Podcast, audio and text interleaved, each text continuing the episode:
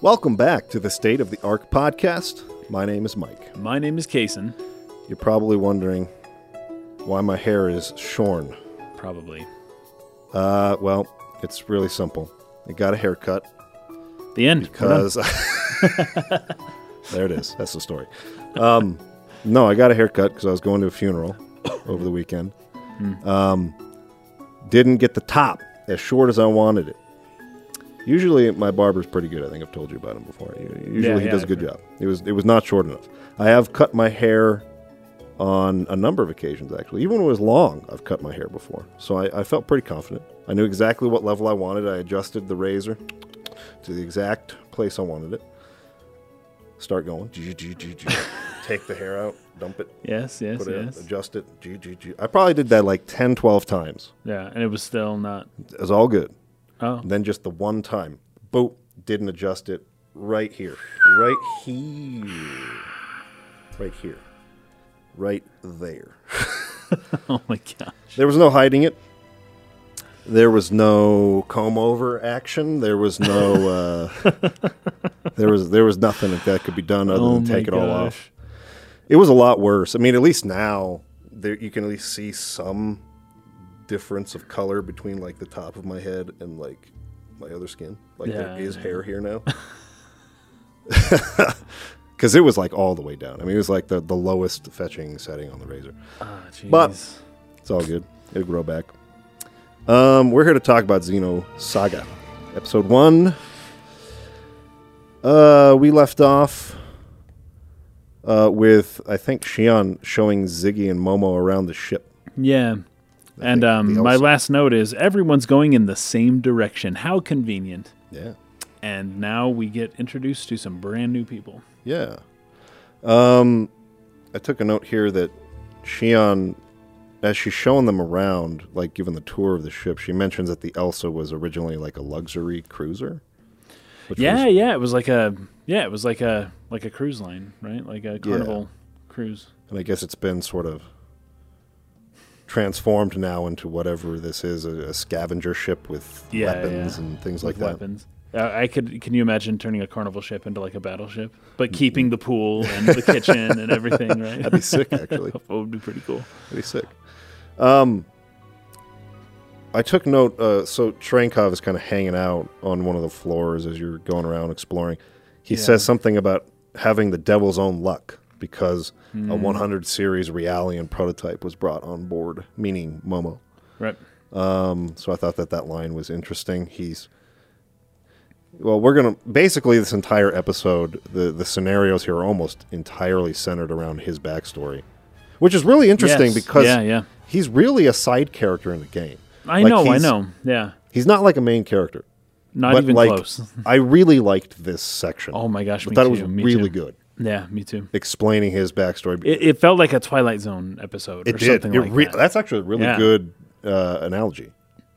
Twilight, Really ep- cool. the Twilight Zone episode. It was it was really good. So we're going to be diving a lot into Tarankov um, and his past and everything. Um, so we kind of cut away from the ship, uh, and we have this red-headed boy, or at least he appears to be a boy. Yes. His name's Junior. We we learned that by the end of what we played up to this Junior. week. Do they in the English? Do they ever call him something like Little Little Master? Yes, Little Okay, Master. good, yes. That's how they refer to him Yeah. all the crew members do. I think he says to to Shion his name is Junior. There you go. Well, it's But that's not his yeah, real he name. he reveals his name a little bit later. Yeah. Um, but yeah, he's such and such junior. Yes. and people call him that. But the people in the crew, the the girls that he works with, they just call him Little Master. Right. Um, in Japanese, that's uh, Chibi Sama. And if you- Chibi-sama. If, you've ever watched Full Metal Alchemist in Oh, yeah. Japanese, uh, there's a certain name that uh, Edward gets called occasionally, and Mm. he is not happy about it.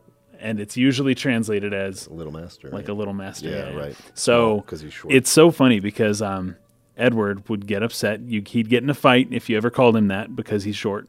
Uh, whereas this junior little master person, he's totally cool with it. Mm. He's just like, yeah, I'm short. Well, yeah, that's cool. I'm okay with it. He Yep. he shouldn't be giving s- given some of the backstory that we learned about him. He shouldn't be like happy about this.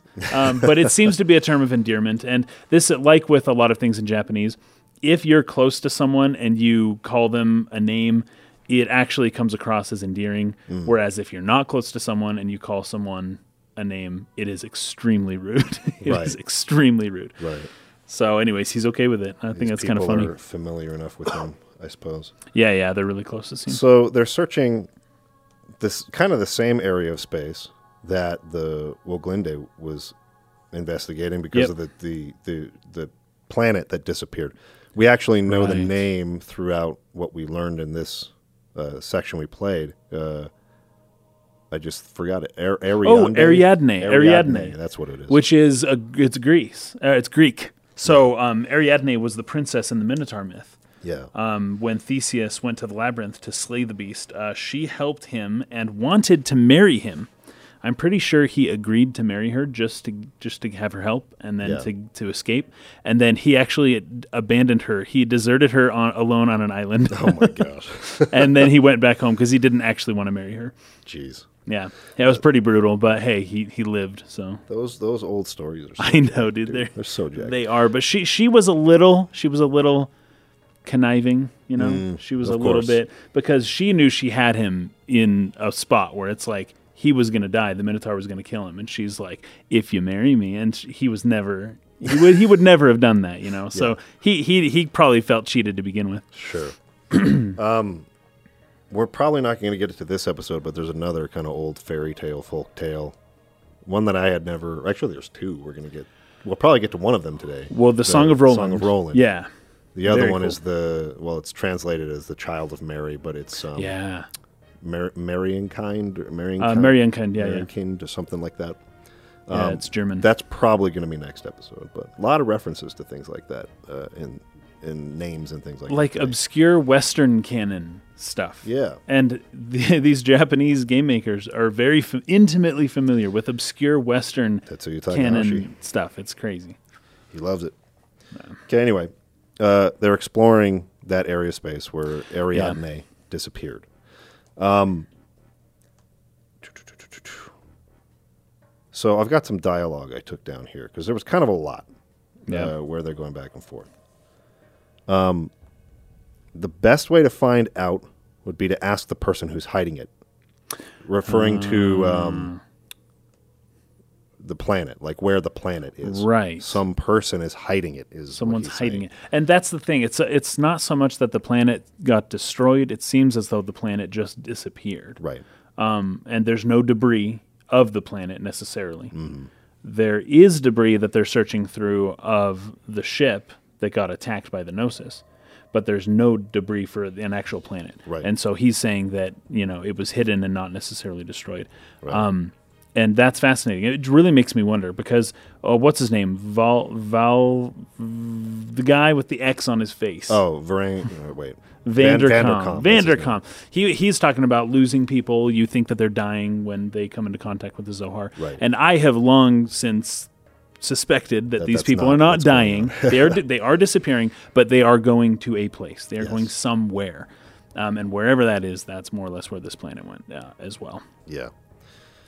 So that's what he, I think, is referring to there. Um, then he, he calls out to Shelley. So we got these sisters, Shelley and Mary. His sisters, who look nothing alike. yeah, nothing alike at all. That's fine. Um, and I suspected that they were going to be Realians or something. There was just Me something weird too. about them, but they're just yeah. cyborgs, I guess. Like they're human. Because Mary mentions that they're human. Right, but they can do stuff like they can Plug connect cables their into yeah, their head. then they can connect their mind telepathically. I, I have some Yes. notes on that um, a little bit later on when that happens, but they don't seem to be just pure human people. No, no, No. certainly not. Um, so response to that, it's very slight, but I'm getting a reaction from the primer. No question about it. Back to uh, Junior. Some kids playing with matches, maybe. What happened to that fleet anyway? Answer: We haven't heard anything since we picked up that distress signal six hours ago. So I think they're talking about the Woglinde at that point. Well, would it? Is it the Woglinde or is it the ship, the previous ship? that That's they were- true the big- because um, there was a distress signal that the Woglinde was Yeah. also investigating. I would assume the Woglinde also had a distress signal after this fight with Gnosis. I don't know how many hours it's Ah, been I since see. then, Yeah, time is. Yeah. but could be either. Um, but I, I thought it was interesting. Some kids playing with matches, maybe. Uh, so, okay, so he says, Gnosis, huh? Hmm. They must have been totally wiped out. Uh, actually, that wasn't him. That was someone else who said that. He says, not necessarily. When the little ones play with fire, you know their folks can't be too far behind. I'm guess he's talking Except about with the gnosis yes. or the military. Okay, Sounds like gnosis to me.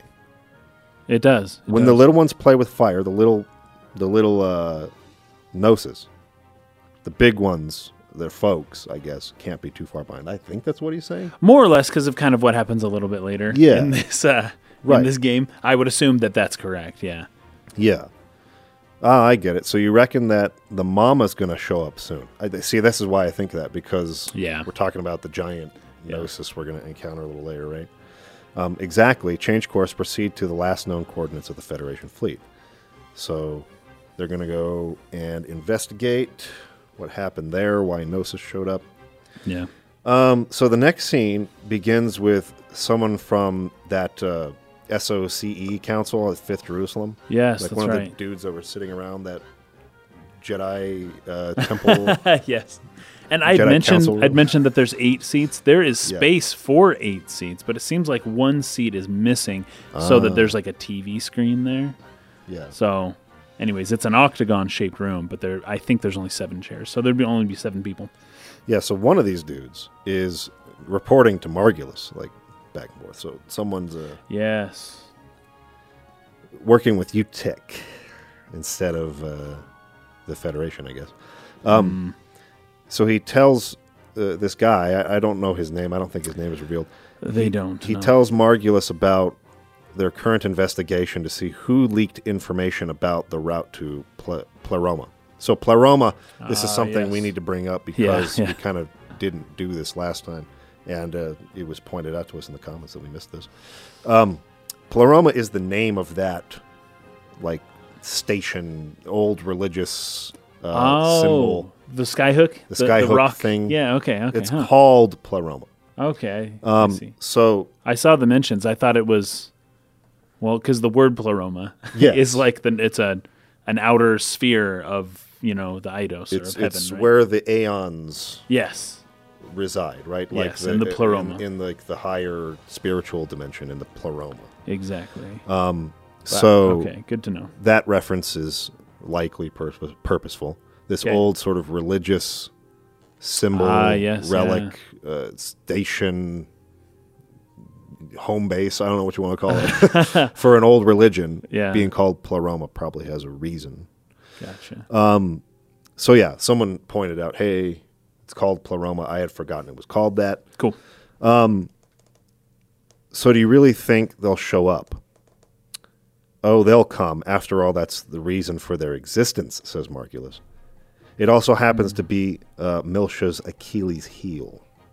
So th- this is exactly the same as in Xenogears. They use. Yep, yep, yep.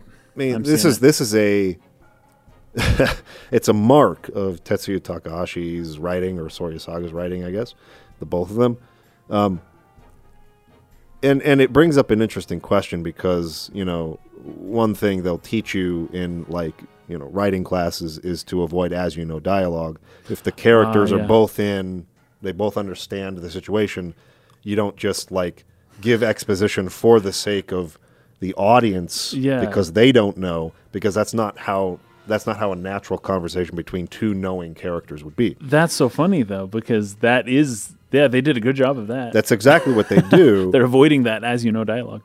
but at the same time, it also ends up being so vague a lot of the times this dialogue that it's hard Yeah. to like remember it later Right. because you know that they're dropping like setups to things Yep. in this dialogue, but when you're not when you have really no understanding and it seems so vague, I feel like it can kind of backfire a little bit and be like, Mm-hmm. okay, this doesn't stick. This dialogue doesn't stick with me for later.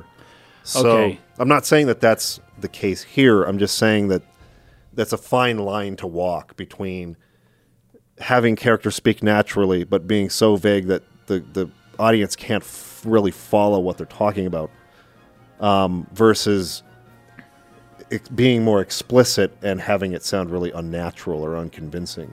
uh, their conversation. So I don't know where I fall in terms of this scene.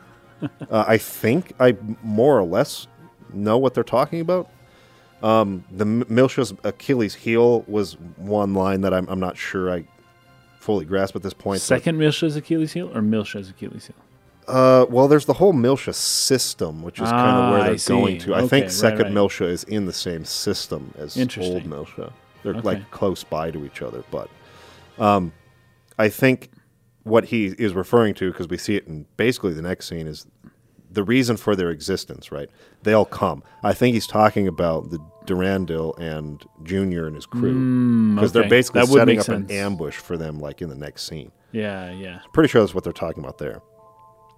I'll handle the Okay. negotiations with the military, he says. I'll leave the rest to you. There's an idea in like developmental psychology that's called the zone of proximal development. Have you heard of that? I think I have heard that term. I don't remember though. It's like when you're raising a child, you you find the level that they're at and Yes. you like internalize it, you figure out their exact level, and then you speak to them or Ah, you yes. teach them one level up from Yes, where, yes, wherever yes, they're yes. at, right? And that's considered the zone of proximal development, right? Um I- I- Imagine when we play video games. Imagine us as the children, right? you And go. imagine the developer as the the parent. Yeah. And then the developers are like, okay, this is where they're at because this is what we've revealed to them. Th- If we give them one level above what they understand, then then that's the zone of that's that's the the Goldilocks zone, right? If Right. you tell them that as you know, I don't know. If you just tell them stuff that they already know, they won't get any further. But if you tell Yes. them too much, then they're they're going to be confused, right? Right. It almost feels like this game, like there's the Goldilocks zone, and they're stretching, they're pushing it, Yeah. right? They're pushing us of several levels beyond, our Beyond our current current understanding, level. Yeah. and and that's not conducive. It- it is conducive for multiple playthroughs of a game, Yes. but it Yes. is not conducive for the first playthrough to uh, actually get a, a- a d- a good handle on exactly what's going on, especially knowing. Uh, or not knowing which parts are important, which parts Yes. specifically should you focus on? Right. Um, but I thought I'd bring up the idea of the zone of proximal development because I, I think for video game developers, that's really what you're doing. Yes. You, you've got to put your your um, your players into that zone, the Yes. zone where they can best experience something like flow, something like you know where I'm hitting it or I'm, I'm still progressing but not too fast and not too slow. Like, Right. it- and it's a Goldilocks zone. It's not easy to do. Yeah. Um, and this game, I don't think they even really try to do it. yeah. you can't play it too safe. You know, you've got to lead people out there, but that includes um, this kind of stuff, which is difficult for people to follow. Yeah, I mean that's true even of like gameplay systems and things, right? Like Yeah, you don't want to yeah. dump it all on them at once. Exactly, 'Cause that's You know, little by overwhelming. little. Yeah, but you don't want to also tutorialize things 10 that are hours into the game.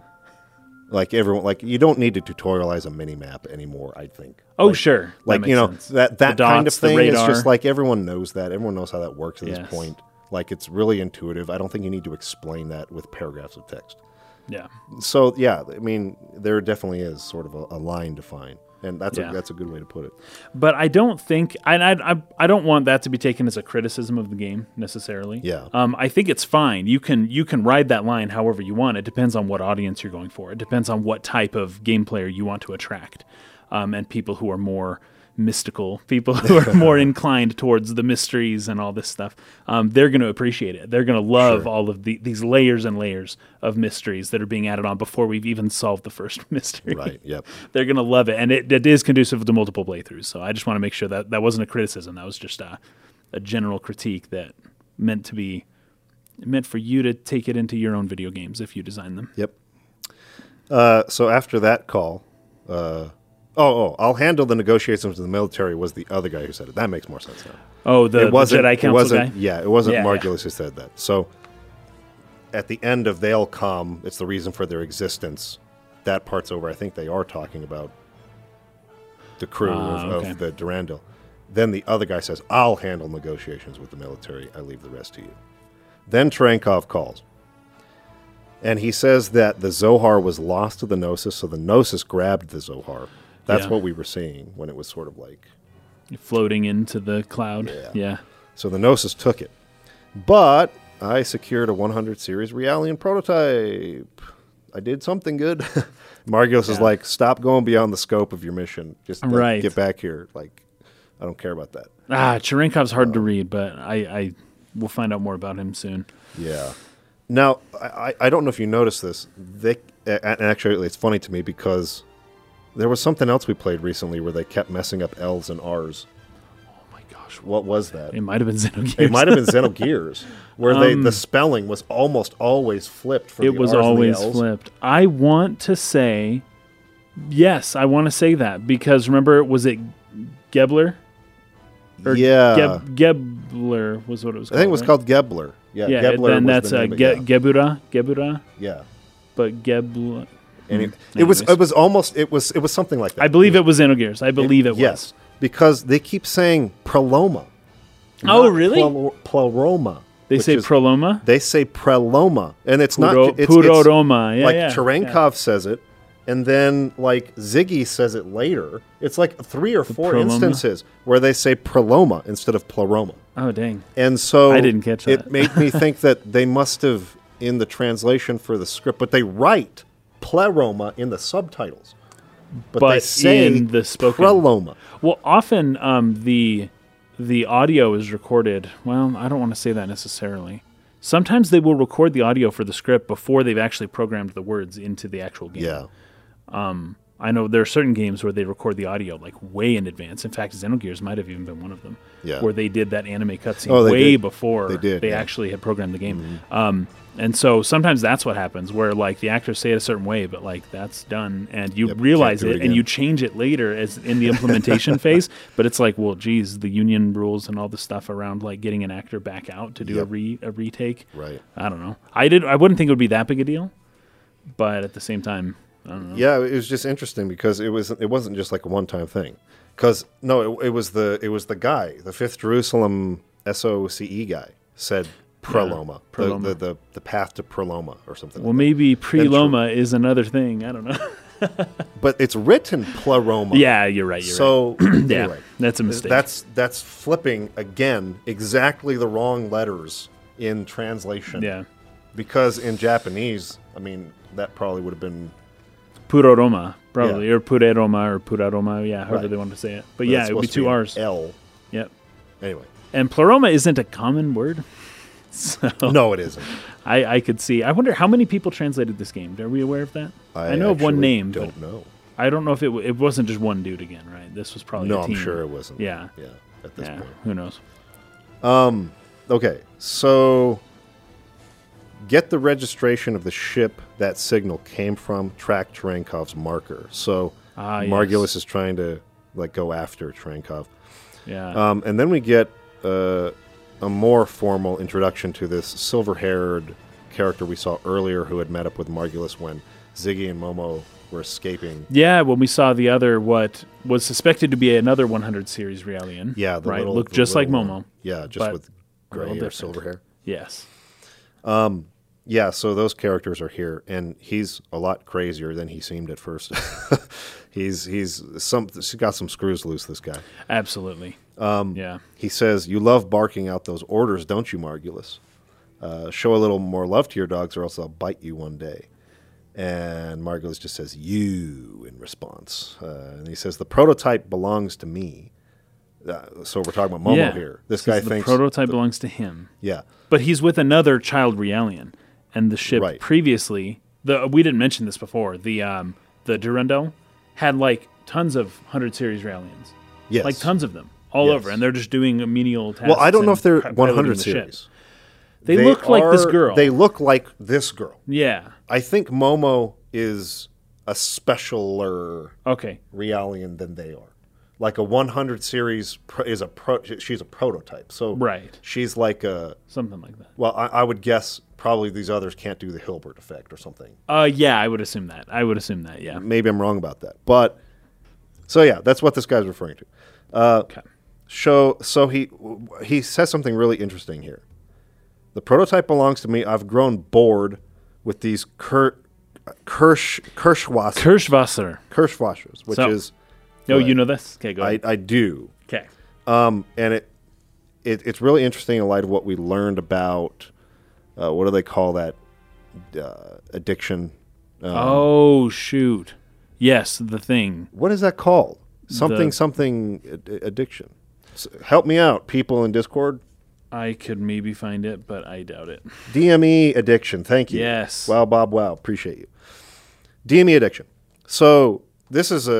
It's like a type of alcohol, right? It's it's it's made from In- fermented in Germany, cherries. yeah, yeah. From fermented cherries It means specifically. Kirschwasser means uh, cherry water. yeah. So right. yeah, but it's like a it's like a oh I wrote this down. It's um it's a type of brandy from Germany. Yeah, and it's it's distilled from cherries specifically, Yeah. fermented cherries. So as he says this, he, he pats the girl on the head, Yeah. the girl that he's with, right? Wh- I'm assuming is a realian. We know that DME addiction is, comes from consuming the flesh and blood of realians. So he's talking about the taste of this this you know nectar of the gods, right? This Yeah. cherry water. It seems he wants Momo's flesh instead of all these other types that look like- again, yeah, like it seems like this girl, the model of whatever the one that's with him, is the same that was on board the Durando. There's a bunch of them kind of on the bridge. Yeah, They- I think they're the same they do. Yeah, they model look or the same. something. So that was crazy. I, I, Yeah. I'm assuming he has a, a severe DME addiction. He kind certainly of looks a acts- bit like Virgil too. He's got some of Yeah. those uh, lighter features, I guess you'd say. yeah. Um, Yeah. And so Margulis, in response to this, says, So you're going? And uh, the guy says, I think I'm more likely to succeed than your dogs. Ah, yes. Ah, feed me your hostility, he says to them as they all turn and look at him because they're all pissed that he was first of his dogs. Pierce me with your hatred. Ah. This Evil guy. Yeah. Uh, Margulis tells him to wait. And he says in response to Margulis, Don't worry, I won't get in your way. We're working toward the same goal, right? So this was one of the Mm-hmm. things we praised about Xenogears in particular was that um, they did a really good job of having a, a nice cast of villains who all have their own motivations. They all have their own reasons for doing what they're doing, and they're all kind of against each other, but they have the same goal, so they like tolerate each Mm. Yeah, other. It makes that's a really right. nice dynamic for your Yes. cast of villains. I think they're setting up the same thing here. It gives yeah, it gives um, characters a lot of reason to kind of switch sides temporarily. Yep. Every now and then, they might you know join up and then Right. go back and forth, and Right. you, characters are going to come and go, and each of them you're not going to know exactly why Yeah. they joined with you or not. That is very dynamic. I like that a lot. Yeah, I, I really like it. Um, I think they're setting up something really interesting here with this character and Margulis and them, because then Margulis uh, ends up saying to um, Pellery, like, because she she says like,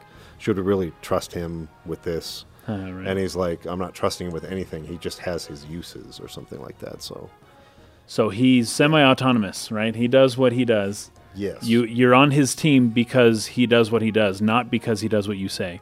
So he's already doing it. You ally with him. He just keeps doing it. And if Yes. at any point he turns around, then then you yep. cut him off. You do away with him somehow. So he goes out into his mech. He gets into his mech, this Yeah. silver haired character. And he says, Ah, Momo, my adorable little Pesh. And Pesh, Pesh. is a French word. It is French. Um, Mon it can mean- adorable pêche. can Yeah. mean a couple things. Uh, peach, which is what I think this is referring. I can explain a little why I think it's peach too. But it could also mean like fishing. So Yes, I, I looked at that. Uh, well, because peth, peth, uh, pescado, like fish, right? So that's Spanish, Mm. but still. Portuguese, it's pesci. It's close enough, right? So there's some similarity there. Uh, but do you know what the Japanese word for peach is? Uh, for peach? No, I don't. Momo. Really? Yep. Oh, that, that's the that, that's it Momo. then. So, and it's written in katakana, so it's not Momo the kanji, right? It's just Momo. The name Momo in this game is written in katakana, which, for those who don't know, is what you write foreign words or um, pronoun type words. There are certain words that you'll write in um, katakana as opposed to hiragana or kanji. The rules are a little bit fuzzy, but for the most part, it's used for loan words and other emph- emph- when you want to put emphasis on a word. Sometimes you'll write it in katakana instead of the kanji or hiragana. Well, uh, so it, it's not the kanji for peach. However, when Japanese people hear the word momo, they are thinking peach, and so this is just another like. Makes sense. Yep. Makes sense. So peach is the one. It's yep. definitely peach. It's in that case. peach. Um, okay. So then we cut back to the bridge of the Durandal. We got Junior here, the red-headed kid. Uh, they're exploring the ruins of the Woglinde now. Is it? It's not the Woglinde because the Woglinde is still operational, right? I thought the Woglinde went down. Is it the Woglinde that they're on right. No, the Elsa. Dang it! you're Elsa, right. yeah, you're right. Oh, that's my bad. Okay, Yeah. I, I Woglinde got the was Woglinde and the Elsa original mixed ship up. that they were on. Yeah. So he finds a ring uh, that w- had that what they had been using to um, like Yes, what do you call No. it? Like uh, hang the Zohar in Yes. suspended animation. they call it a Zohar security ring. yes, Like it has a name. Yeah, like it specifically for Zohar. like it's a common thing, right? yes. So he shows up and he's like, "Oh, a Zohar security ring." So whatever, um, thi this ship, the Woglinde, had the proper rings on it yeah, for this type of work to begin with. Anyways, the idea being, there's tons of Zohars. there are more- tons of Zohars. more than one. There are lots of emulators. There, the uh, the ring is recognizable, right? This Right. is. A ring with a function, it'd be like a nuclear control rod or something. It's like, oh, I know what that is because Yeah. there's mm, a thousand of them, right? Yeah, right. If there's only one Zohar, nobody would know what a Zohar protection security ring is, and it wouldn't have a name. It would just be a thing like that, right? Anyways, Yeah. So TJ the Emperor brought up that Woglinde is the name of one of the Rhine maidens um, from the Wagner opera. Yes, right. Well, that opera is all about a ring.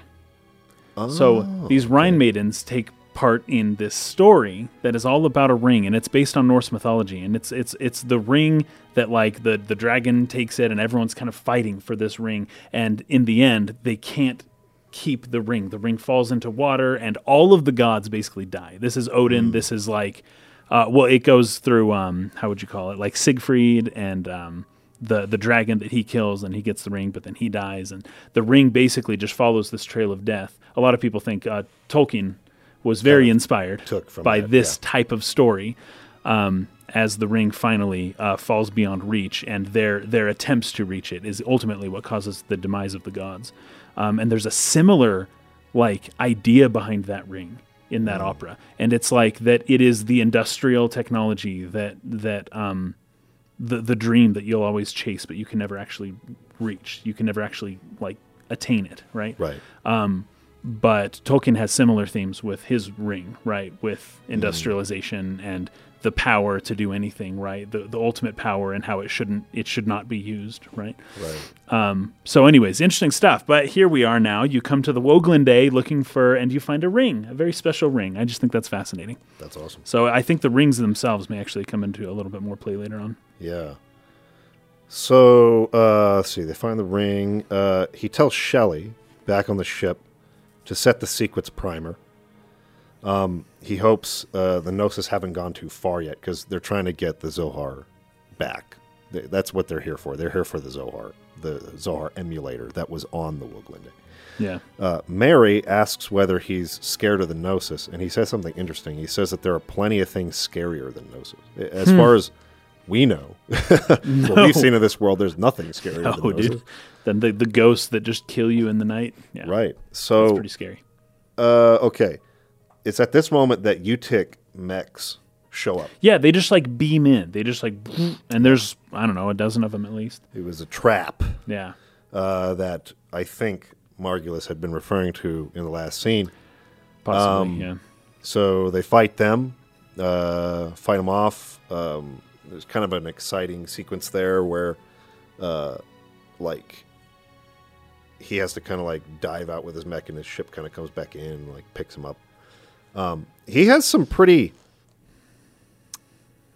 I mean, like after this, right? Because all those ships show up from the outside, and they start just like blasting Yes. the Linde, right? And then they turn their cannons on the Durando, and they start Yep. firing. And then he goes to the front of the bridge, and it's like he's sort of um, interfacing somehow with some kind of energy. Yeah, he's with the special. Console. He's very special. Oh, one thing too, as those ships show up and start destroying the Woglinde, he's saying that they're covering up the evidence, right? So it's Yes. like, oh, they're getting rid of the Yes. evidence, whatever they found, whatever they were going to find, um, they're trying to cover it up now. And he just happened to be there, so he's a witness. So they got to Yes. kill him now. Right. It makes me wonder if they know who he is. I don't know if they do. Uh, because of what he does, Th- this ship when he starts controlling Yeah, it and he dude. takes over, this is the most powerful weapon I think I've ever seen in all of science fiction. Until- it's crazy. Until a little later with um, with Cosmos when she takes out. all ah, those yes, Gnosis. of course. That's now like- that's madness. That's that's wild.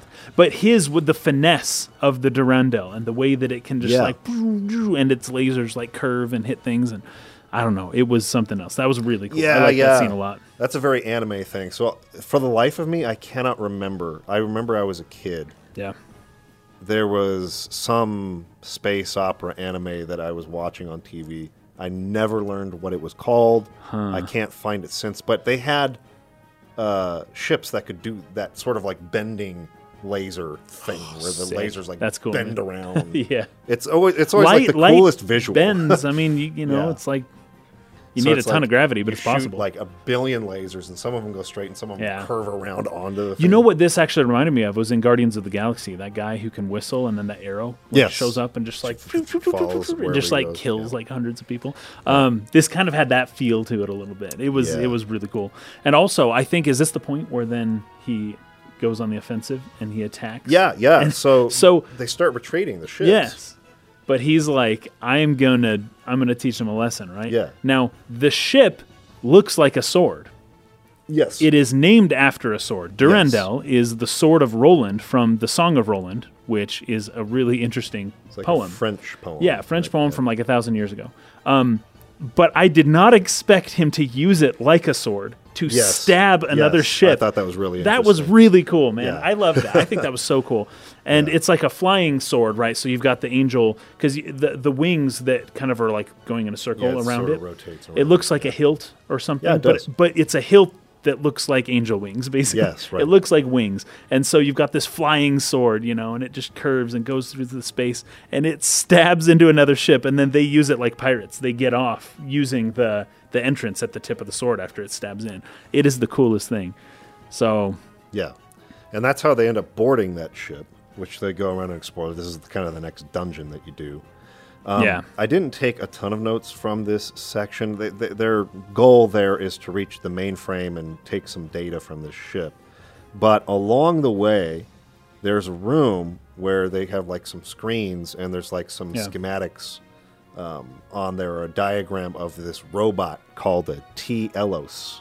I don't know if you yes, saw I did. I have lots of notes on it. that. Okay, go for I it. have lots. Because Okay. I'm, I'm well, give assuming me a sec. that I have to find it. First. this robot T Elos is going to be. This is definitely a plant. This Oh, is like yeah. a setup for something. As soon as I saw it, I was like, okay, this is something, man. So as we explore Utik's mothership, we see a screen with the name T. Elos on it and um, designs for a type of body or armor or a robot of some sort, something like that.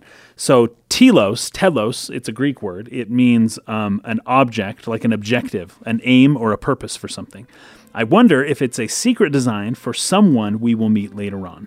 There is a sign up there that looks like Taurus, the Taurus sign. And if you feel like the Camry logo for the car, or the Taurus is basically it's a circle with like a half circle above it, so it's like bull horns. Yeah. It could also be the alchemical symbol for bismuth, a brittle metal with a light pinkish color. Either way, since we saw the symbol for Cancer earlier, now seeing the symbol for Taurus uh, could follow suit. We may end up seeing more astrological symbols, and they all mean different things. So that's what I got there for telos. So it's an objective, or it's it's an object. It's something like a telos is like a purpose. Yeah. So I'm definitely expecting that to be a boss later or something important. Something. But or an ally. yeah. Who knows? So there's a whole lot that goes on here. You, you got like your own soldier, your own soldiers from your ship that you kind of talk to. There's like a little Mm-hmm. funny section where they're like interrogating some uh, UTIC guy, and like you can't be too ni- like one of the one of Oh. the guys advocates for asking yeah. nicely, and one advocates for being more bad cop. And like you- Yeah. anyway, there's some funny stuff here. Yeah, I that's didn't fun. take too many notes about it. You got to get like a, a special key card to get through certain doors, but eventually you get back to the, the or you get to the bridge of the ship where the Yeah. mainframe is at. This is what they're after. real quick, Junior, when he's running around with his robe, he, it looks like a Harry. I look, feel like I'm Harry, does. playing a Harry Potter game. Yeah. And as Harry Potter's robes flowed behind him, eh, w- if you've ever played any of the old Harry Potter games, Yeah. it looks just like this. It's, so totally, funny. it's totally true. So he touches the mainframe. Junior touches the mainframe terminal. Yeah, he's he got shouldn't have done some- that. Yes, that's right. No, the 'Cause- girls told him not to. the Yeah, girls Mary- came in and they were like, "Okay, we we got this. You don't touch a thing." And he just walks right on up in like three seconds flat. He's Yep. just like, "Brr," and he touches it. Yep. I, I couldn't tell if he was in a trance or if there was something weird pulling him to it, or if he's just an arrogant little. Yeah, you I know, think I think he's just I think he's just arrogant and, and wasn't being careful. that's more or less what I assumed. I was like, dude, come on, man, come on. Yep. But it activates this big mech that ends up being Yeah. boss fight. It's like a Um, spider, the the scorpion robot from Final Fantasy VII. When Yeah. you're in the Or that one from eight that chases you down. oh yes, at from the, beginning. Yeah, yeah. Something like that. Um, so after that fight, Mary puts a wire into her head. And this is why I was thinking she Yeah. must be a realien or something like that. But she, she reveals that she is human and that her sister is Shelley. I guess they're both human. They're and they not just realiens. have a special connection. Yeah, and, and Right? she can To each interlink other. with her sister's mind. She can Yeah. interlink directly into the. So I'm guessing cyborg of some kind, but Yeah, so I've got this. Oh. The, this they interlink with each other, but they're humans. And the little master can telepathically talk to the Kaiser. They say this Right, as well. the Kaiser, And yeah. so they're like, "Oh, we have a special link, but you do too. You talk to the Kaiser sometimes." And he's like, "Yeah, I know. It's really annoying. I have to control my thoughts because I don't know if I'm going to send him stuff." Right. So we've just been introduced in a very interesting way, I think, to a whole unique concept that is nothing like yeah, our world or anything that's possible in our world. And they're kind of just flippantly just mentioning it and then they move on, right? Um, but it seems as though that this little master can just telepathically send information back and forth to somebody, a Kaiser. A Kaiser, well, it comes from the word Caesar, right? But it means like a king. so he's like connected. This little master, he's not just like some joker scavenging looking for something. Not only based on the power of the Durandal can we tell, like, whoa, this is different. This is a class above everything else.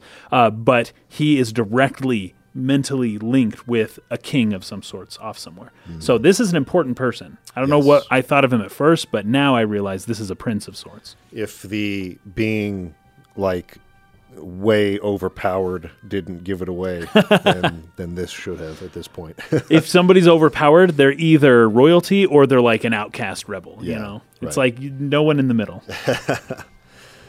okay, so um, I actually have tons of She's- notes. she's like Okay, keep going, keep going. downloading the mainframe's data. right, and then, then- sending it to Yeah, her but sister, then right? all those dudes bust in and guns blazing. yeah, and like the the, the cord gets severed, and so they lose the data from the mainframe. in part the cord gets severed because this once again little master, Yes. very arrogant dude, swinging his guns he's around, just firing. doing cool ish stuff. It's cool. I'm not gonna lie, it's cool. Um, and he's like jumping and rolling and doing all the acrobatics.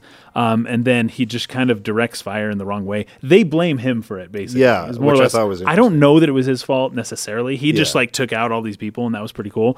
But then I guess it's like, oh, he was too flashy. He directed fire. He wasn't thinking. He wasn't aware enough of what was going on, and that's the reason why they lost the data. So we have two points to go on um, for this character being a very acting very rashly in high stakes situations and not really caring that much about it, right? Right. So maybe uh, maybe like a sort of Han Solo type character, Sure. um, except in a in a fourteen year old kid. yeah, right. so Well, his entire feels a little funny. I, I, it was not lost on me that his entire crew, I guess, except for the soldiers, the enti- the entire bridge crew are all women.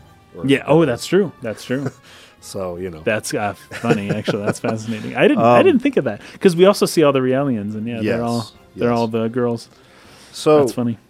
do you have a note before we get into what Mary says about him? I after actually this? have a hundred notes. go we skipped for it. over a couple things. Let's- let's do it. um, so I wrote here real quick, um, and you you mentioned something. I'm pretty sure. So I said it looks like there are Kirschwasser Realians on this ship too, as well. yeah. I I was I, I assumed they were 100 series Realians. Okay. Um, I don't know if that was in the text or not, but that's what I wrote. I wrote, oh, so they're also 100 series, but moment Momo is different, I gather.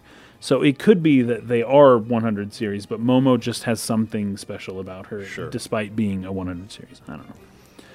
So um,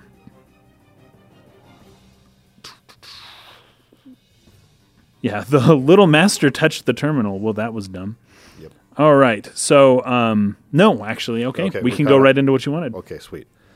So the the dialogue here I found to be kind of Hmm. clumsy and embarrassing, but the main point that you get from this is what Mary says at the end, which is that Ah, yes. Yep, yep, yep. the young master doesn't have a choice but to remain in this short Yes. young boy body. So he's like stuck Yes. in whatever body he's in. So he is, he looks like a an adolescent kid. He is much older than he looks. Yes. How much older? Five thousand years old. Who knows? Is he five thousand like Momo? no, um, but he is not as young as he looks. Yeah. However, this brings us back. You think back to a couple episodes ago, we had um, a Jedi Council meeting Yes. about a 14 year Yeah, old that's kid true. who went to Bormio University right. and joined possibly UTIC or Vector. I don't know. I think it was Vector Had that some they were- connection with Vector. they were suspecting that um, Yes. he joined Vector with Joachim Mizrahi. something like that. Yeah. Yes. Um, well, we ha- we have another candidate uh, on who this 14 year old might be. Um, so it could be this junior person as well as I think we had mentioned who was it before? I can't remember the name. Uh, chaos. or- Chaos. Yeah, yeah, chaos. Um, so we have a couple candidates for who this might be, but I wanted to bring that one up too because I, I strongly suspect Junior here. Yeah. We got Aiden here on um, the Patreon live streams uh, Discord here saying that Junior reminds him of like a Bart type character. That That's true. Bart oh, from Bartholomew Wonder Years. Barth. Okay, sure. So I think that that's actually pretty good. I see that. I see that. So here, here's the dialogue, though. This just, I don't know. I don't know. dude. So Mary says, amazing. I can't believe how much his personality changes when he's holding a gun. okay. Shelley says, a lust for conquest and absolute power and the desire to have a really big gun. I suppose Oh, I remember this. that'd now. be the I standard remember. explanation. And Mary says, you Like don't he's hold back, do you, compensating, Shelley? yeah. Yeah, right. Yeah. Exactly, because he's small. because he's a little boy.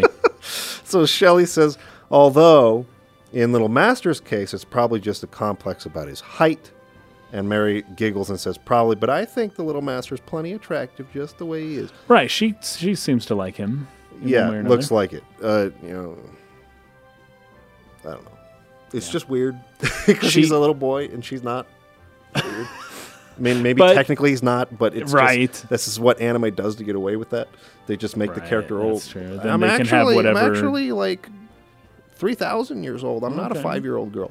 yeah. Anyway, didn't like that. But the point you're supposed to take away from this is uh, that he's stuck in that body, right? That's Yeah. not how he's supposed to look. Something happened. So, um, do we know if he's human?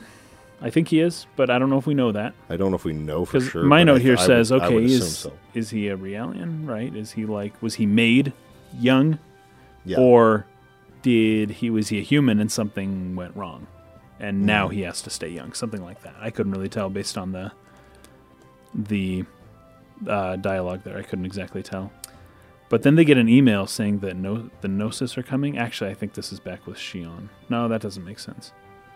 I got an email saying that the Gnosis are coming in an email. oh, an email? Yeah. It was like the Gnosis are coming. Oh, And then I was like, maybe I oh. didn't look at that one. Well, I don't, can't remember exactly who got it. Either way, something strange happened. Then the Gnosis showed up, sure enough. Hmm. wow, Bob Wow is saying here on Discord that Mary and Shelley are allusions to the author Mary Shelley. I didn't look that. up. Oh, she wrote Frankenstein. Oh, okay. Mary Shelley wrote Frankenstein, but she had to do it under a pseudonym at first, I think, because um, she was a woman and the, those books didn't sell super well back then. And she didn't want to write um, the Emily, Emily Bront or, you know, the the books that were being written back then by Right. women. She wanted to write a sci-fi horror film, her film book, and so she ended up using her husband's name. But I think it's been it has been since corrected. Everyone knows that it was Mary Shelley who wrote it now. Um, but I don't really see the connection with Frankenstein yet. Not yet. That's true. Okay. Not yet. I will look. Thank and of you. course, Frankenstein is the name of the doctor, Yes. not the necessarily monster. the, name of the monster. Right. Yeah. So in that case, maybe maybe there's a connection. We'll have to see. Thank you for uh, letting us know that. Wow, Yeah, wow, that's wow. cool. Appreciate it. Okay, so now we cut back to the Elsa as it approaches this dock colony. Um, there's a lot that goes Yeah, on here yeah, with this is big. Cherenkov in particular. Um, so Cherenkov is gone. He's off the ship, and apparently he went to look for a charter flight. oh yeah, so he could leave. He Um, Yep. he was talking directly with uh, was it Margulis? Yes. Uh, and he's been. I, I would assume that the Elsa c- has control or c- has some way to monitor signals that You are would think. outgoing and incoming Yeah. from the ship itself.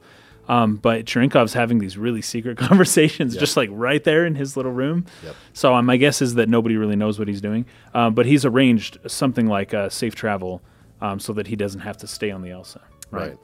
Possibly because he knows that something is coming. Right. So uh, Matthews says that this is not a good thing, though, because of Right. what happened in the past on this colony. So, And Cherenkov doesn't know this. right, he says that because he's not a real commander. That's the- Yes, and yes, you right. have to understand this. Yes. He's not a real commander. No. he's a he's a phony. He doesn't actually know that much about the position that he's in and the military and all of that. the right. So uh, Matthews explains that this colony, this dock colony, was abandoned by the government and never Yeah. properly restored after the war. The people here haven't forgotten how violent the military was, though. So anybody who shows up in a military uniform, people are not going to like that. Right. It- It's going to be dangerous for that person. It mentions that this place is not dangerous if you're a civilian. It's pretty dangerous if you're from the military. Um, So they get worried and they, they, you know, have two parties that they split up. Um, Hammer is supposed to go with Alan. And then, like, Shion's going to go with Chaos and Ziggy. She goes to get Ziggy in particular Oh, right. because he's a cyborg and he's strong. Yeah, Uh, I I don't know if you saw this part. Um, when you go to talk to Alan, he's like in the mess hall kitchen area eating, and he just like keeps eating and eating and eating, and he's like like not talking to you and is stuffing his face. And Shion's like, stop, like choo- choose to eat or talk, like one or the other, and he like won't stop. He's like pissed off about something, and. I think even Chaos says something like he's he's taking this pretty hard, and I could not remember what it was he was upset about. The only thing Hmm. I thought it could be is that when Hammer and because I think we might have skipped this too, when Hammer and Tony get in their argument, yeah, yeah, yep. uh, Hammer kind of gets like frustrated and like takes his frustration out on Alan and says he's useless or something like that. The only thing I can think of Right. is that he's upset about that somehow. sure. But like Alan, for some reason, like doesn't want to give Shion the light of day as she comes to ask him to help them find Cherenkov.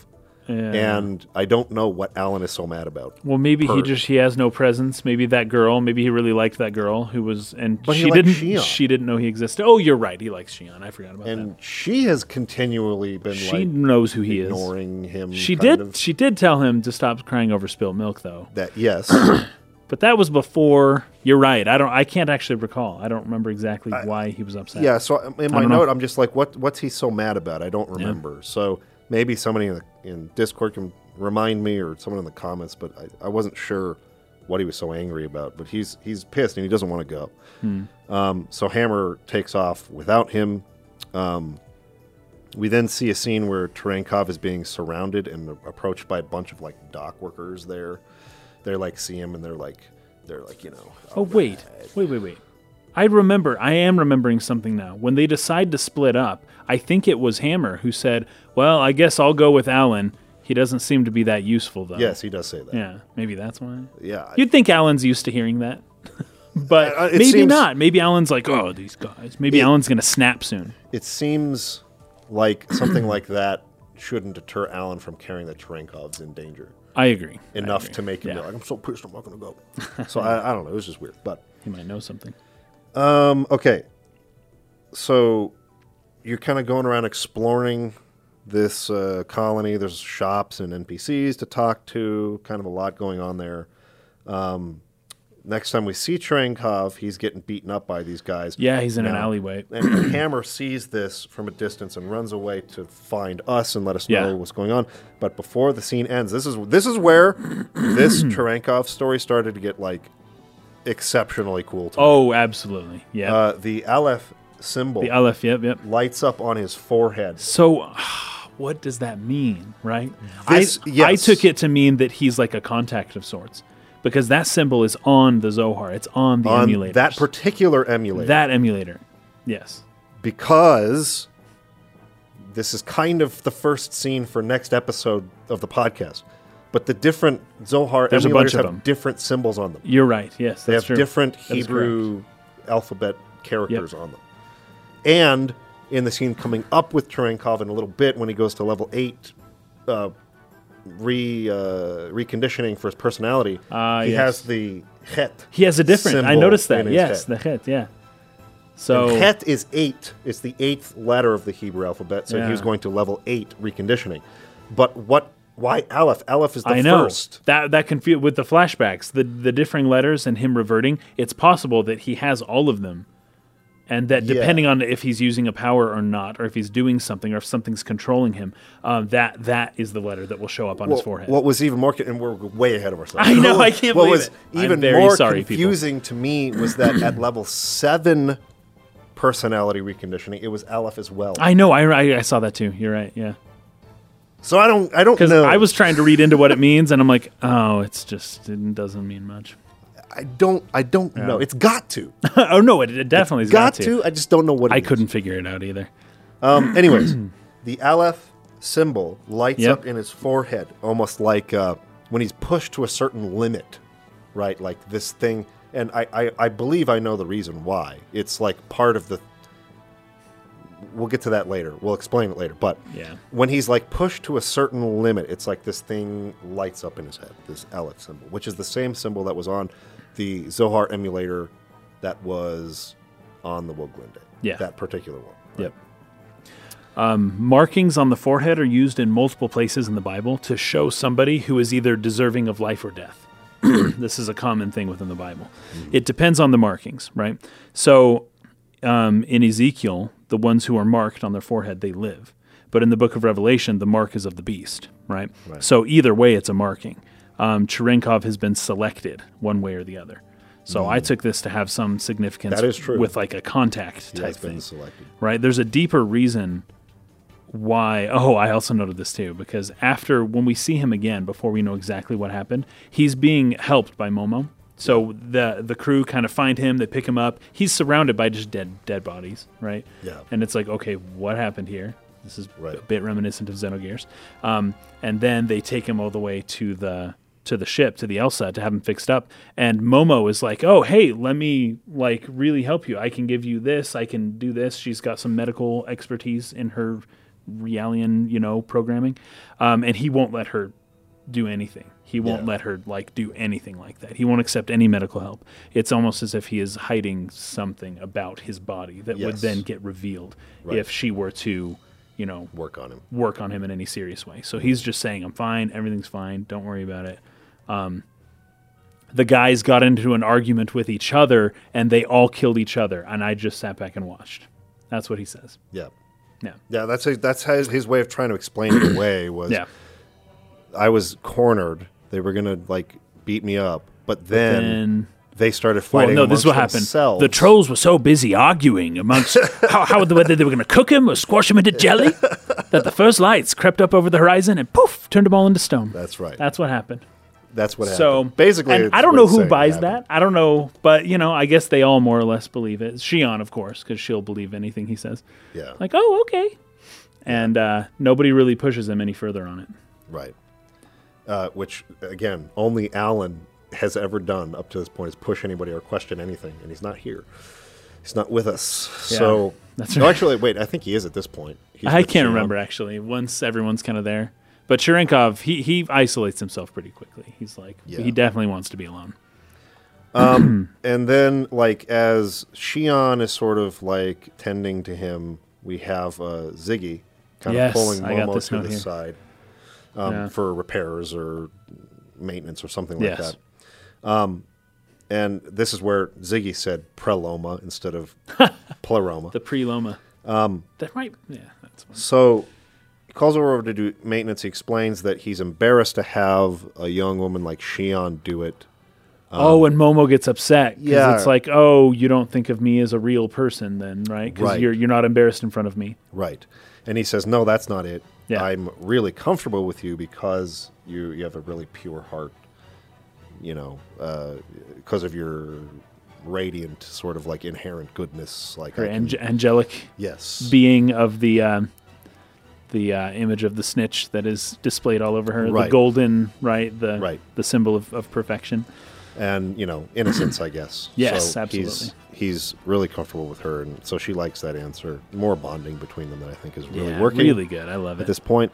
But um, Cherenkov envies Ziggy. I Yeah. remember him saying yes, Yes. as they were going, And I was But, really- now, but is it Ziggy or Momo? Or he both. Said, he Or said, both "I of envy." them. It could have been both. Because I didn't think of that. of the fact that they have a bond. Or, Sure, sure. or They're something- connected in some way. it's- it's a deeper connection to a human being or Sure, reality, sure. I guess. Wow, that close he, enough. As we learn, has never experienced. He's That's okay. That could have been it. Because I was thinking, was it Ziggy or Momo? And I was trying to figure out. But he said, "I envy, I envy them, or I envy you." He Yes, Uh-huh. Um, was, I you. envy you. Yeah. In the Japanese, uh, the plural would be easier to tell, but I didn't. oh, it didn't. so um, outside the hallway, Trenkov is struggling to walk. He's having these flashes, uh, memories of his encounter with the gnosis that almost killed him earlier before chaos stepped in. Yeah. Um, he gives himself kind of like a like a shot. yeah, that was interesting. Um, and then the Aleph symbol appears on his forehead Yep. again. So is he an addict? Does he have some other? There's some thing that he needs medicine in order to like subdue or to like co- Yeah. control. And uh, I think I know the answer to that, but uh, again, I'm going to wait till a little later. Right. Me too. So after speaking with Matthews, they take off to the, for the Milshin system. They leave this docking station that they're at or docking colony. Um, Trenkov is having nightmares of his encounters with the Gnosis. Uh, he gets up to get some coffee. His, his breath is visible, like it's like it's cold or Ah, something. Uh, that's right. Yeah. and then uh, he he kind of stumbles down and he loses that vial, the shot that he gave himself. It kind of falls away, and, and his hand is beginning to disappear. Um, it's like becoming transparent, right? yeah. And he's he's having other flashbacks or visions of the Zohar, uh, the Zohar emulator with the Aleph symbol on it when it was with the Woglinde. Yeah. Um, now it almost seems like the gnosis marked him because he has a memory of being. I think he got grabbed by the gnosis. Yeah, he right? did on the on the Elsa. yeah, and so I guess the markings. Okay, so this is an older note from before the the psycholo- psychology Before sessions. we learned Yeah, before about we what that. happened to him. So my note is what the gnosis marked him. I now know that not to be the case. Um, but he has the medicine he needs. His head was taken by the gnos- gnosis. He almost died, but got saved. But lost his leg, but gained knowledge, gnosis, or some abilities. He may have a special connection with the gnosis. That one is for sure true. Um, the special abilities thing maybe uh, not so much. Yeah. so But yeah, he is now moving into the unseen domain, and that seems to be a direct consequence of his co- um, his contact with the gnosis, right. and that's why he's like disappearing almost. Right. Okay, so after that scene, we get a scene with Shion while she's sleeping, uh, and she hears a voice calling her name. Oh yeah, It tells her Yeah. it may already be too late, and, and she says, "Who are you? What do you mean too Yeah. late?" oh this is and fascinating. uh, the voice says, "Ultimately, the choice is up to him, but you you may be able to understand him in his final moments. Indeed, it will bring him comfort." So I'm pretty sure this is the little girl that's been talking to her The little throughout angel the game or girl, yep. following her around, and she's talking about Trenkov because Hmm. Trenkov's final moments are coming. So it may already be too late for him, kind of a thing. Pretty sure that was that, that that's what she's referring to there. yeah. So the angel girl shows up in dreams to Shion. She speaks without moving her mouth, and Shion has no idea who it is. Um, but I think it's interesting the idea of speaking because it's in a dream. Well, okay.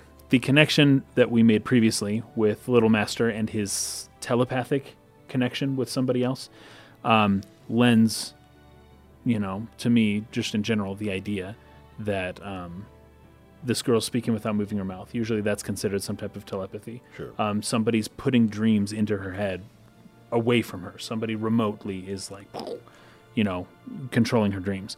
Um, so this may have a connection with the telepathy. That this is the first time that I've started to think that this girl in her dreams might be somebody somewhere, not just like an angel or a memory or something like that, but some a, a person somewhere else who is like telepathically doing this. Yeah. Um, I think that's a possibility now. Yeah. So, um, she wakes up, Shion does, from that warning, I guess. Um, there's some turbulence going on here in hyperspace.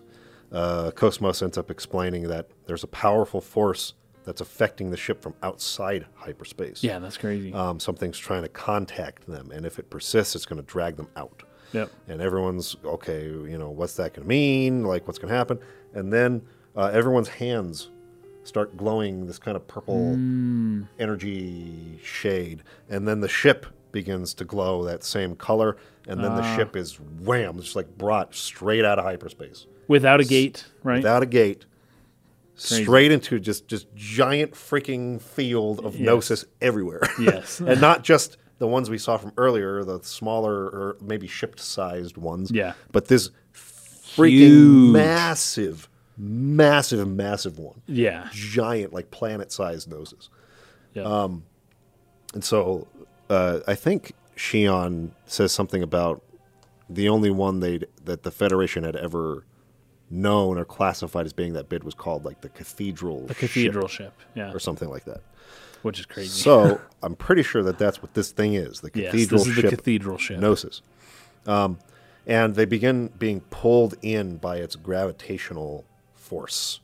And uh, next thing you know, they all kind of wake up and they're inside of this thing. And they're outside of the ship, right? Yes.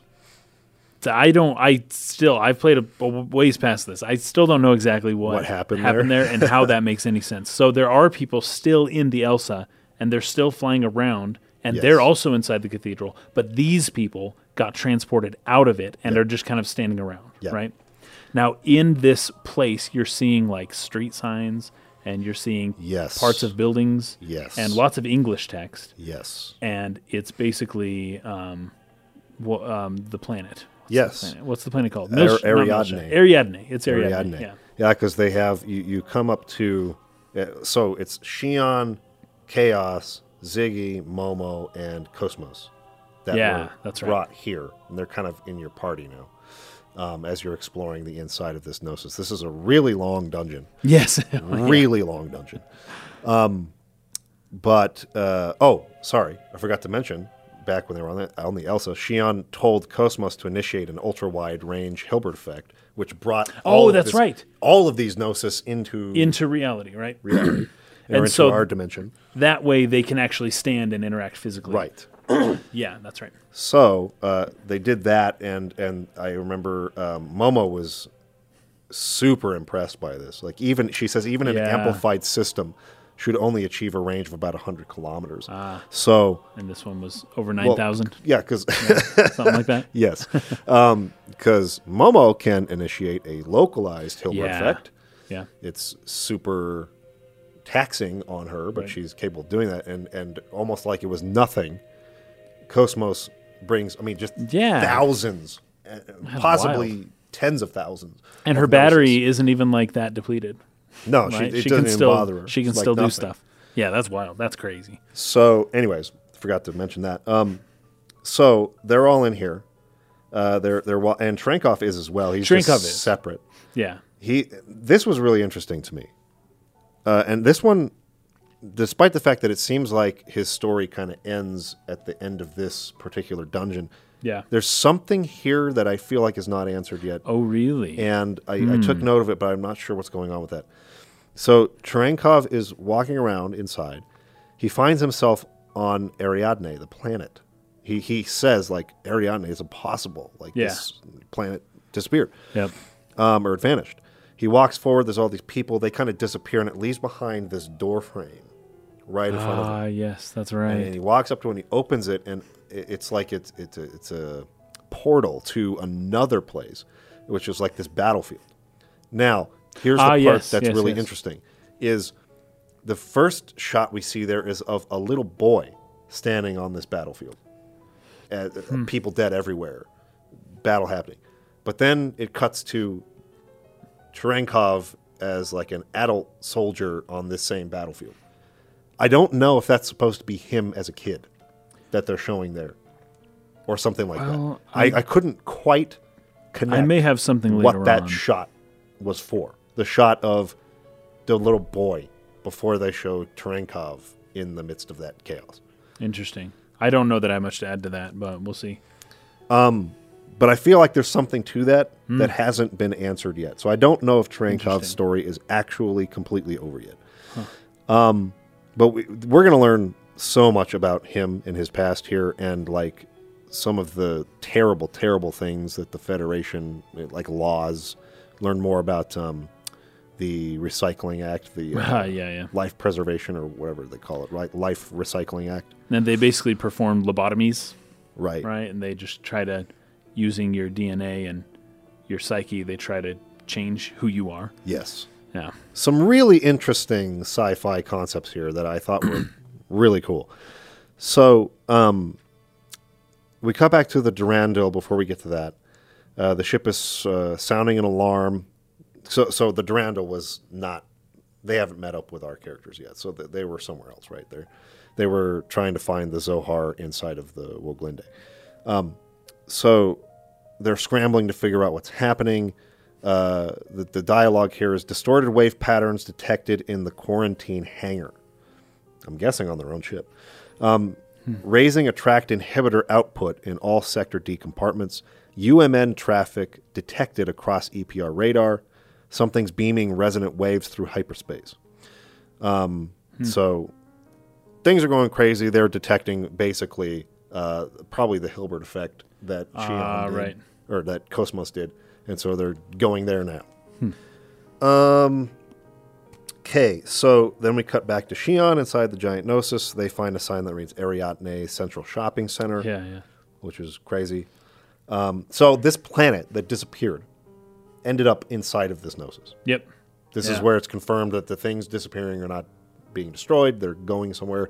And in this particular case, they went inside of this uh, cathedral ship Gnosis thing. Yes, and or gosh, it's like the planet itself became a gnosis, Yes, right? or something like that. So that's crazy. Right. I actually didn't think of that. That that could be what it is. Something I don't know. like that. That's more or less what I was thinking, and that this is the gnosis planet where the gnosis live. And, anyways, Interesting. yeah, who knows? Uh. So as they're wandering about, Shion sees the little girl in her mind's eye again. Uh, she's telling her Oh, he'll right. be gone soon. You need to hurry up. And that he'll, um, what is it? To understand him will bring comfort, Yeah, right? Um, yeah, I think that's it. So uh, it will bring Cherenkov comfort to be understood in his final moments. right. So he's disappearing. He's dying. There's nothing we can do. We just need to go be with him as this all happens. Yeah. Um, okay, so then we see Trankov wandering through darkness. Um, we see some flashbacks to him during a time when he was on trial somewhere. Um, the dialogue here is really interesting. It could be said this is his lawyer speaking, his attorney. Ah, yes. It could be said that the circumstances surrounding the defendant actually qualify him as a victim of the life recycling law. Therefore, is it right for him to be the first victim of a capital punishment system that had been abandoned for thousands of years? So she's defending him. He needs to pay for his crimes, but with the advancements and progress that we've made in science and psychology, like certainly there can be another way he can repay society rather than capital punishment. So let's talk about the Life Recycling Act real quick. I thought I had it up here. Species pre- her species preservation, which is related to Related, yeah. There's so the Life Recycling Act. Um, w- I think we were a little foggy on this in the last episode when we talked about, it, so I want to kind of clear it up a little bit.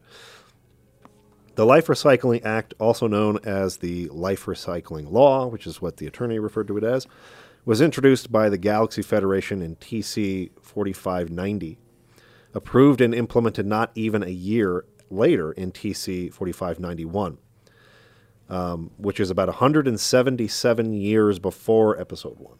Oh, okay. So So, this not that is- long. Well, like a while, but in the scheme of things, Yes, not like too long. uh, over 150 years ago. Yeah. As a means to recycle the bodies of the dead. Those who had registered to be donors in life had their bodies recycled and turned into cyborgs by ziggurat industries such as Ziggurat 8 or Ziggy. However, they were resurrected as weapons with their human rights stripped from them. Yeah. Also, recycling was interpreted as extending the effective utilization of genes, and the bill was seen as including human clones and genetic and cranial nerve modification. The Life Recycling Act resulted in life recycling variants, which is what Trenkov was, as well as the Species Preservation Act. So, these people were brought back to life, but they no longer had human rights. They were like property Yeah. of the military And the they were government or used whatever. for, you know, clandestine operations and stuff. Yeah. yeah, and they were changed. They, they weren't the same person. They were Right. modified. That's right. Yeah. So they They're- would give them like new memories. They would like prevent them from accessing their former self. They'd basically be like a, like somebody who just went through amnesia, right? Yes. And it's just like you're a clean slate.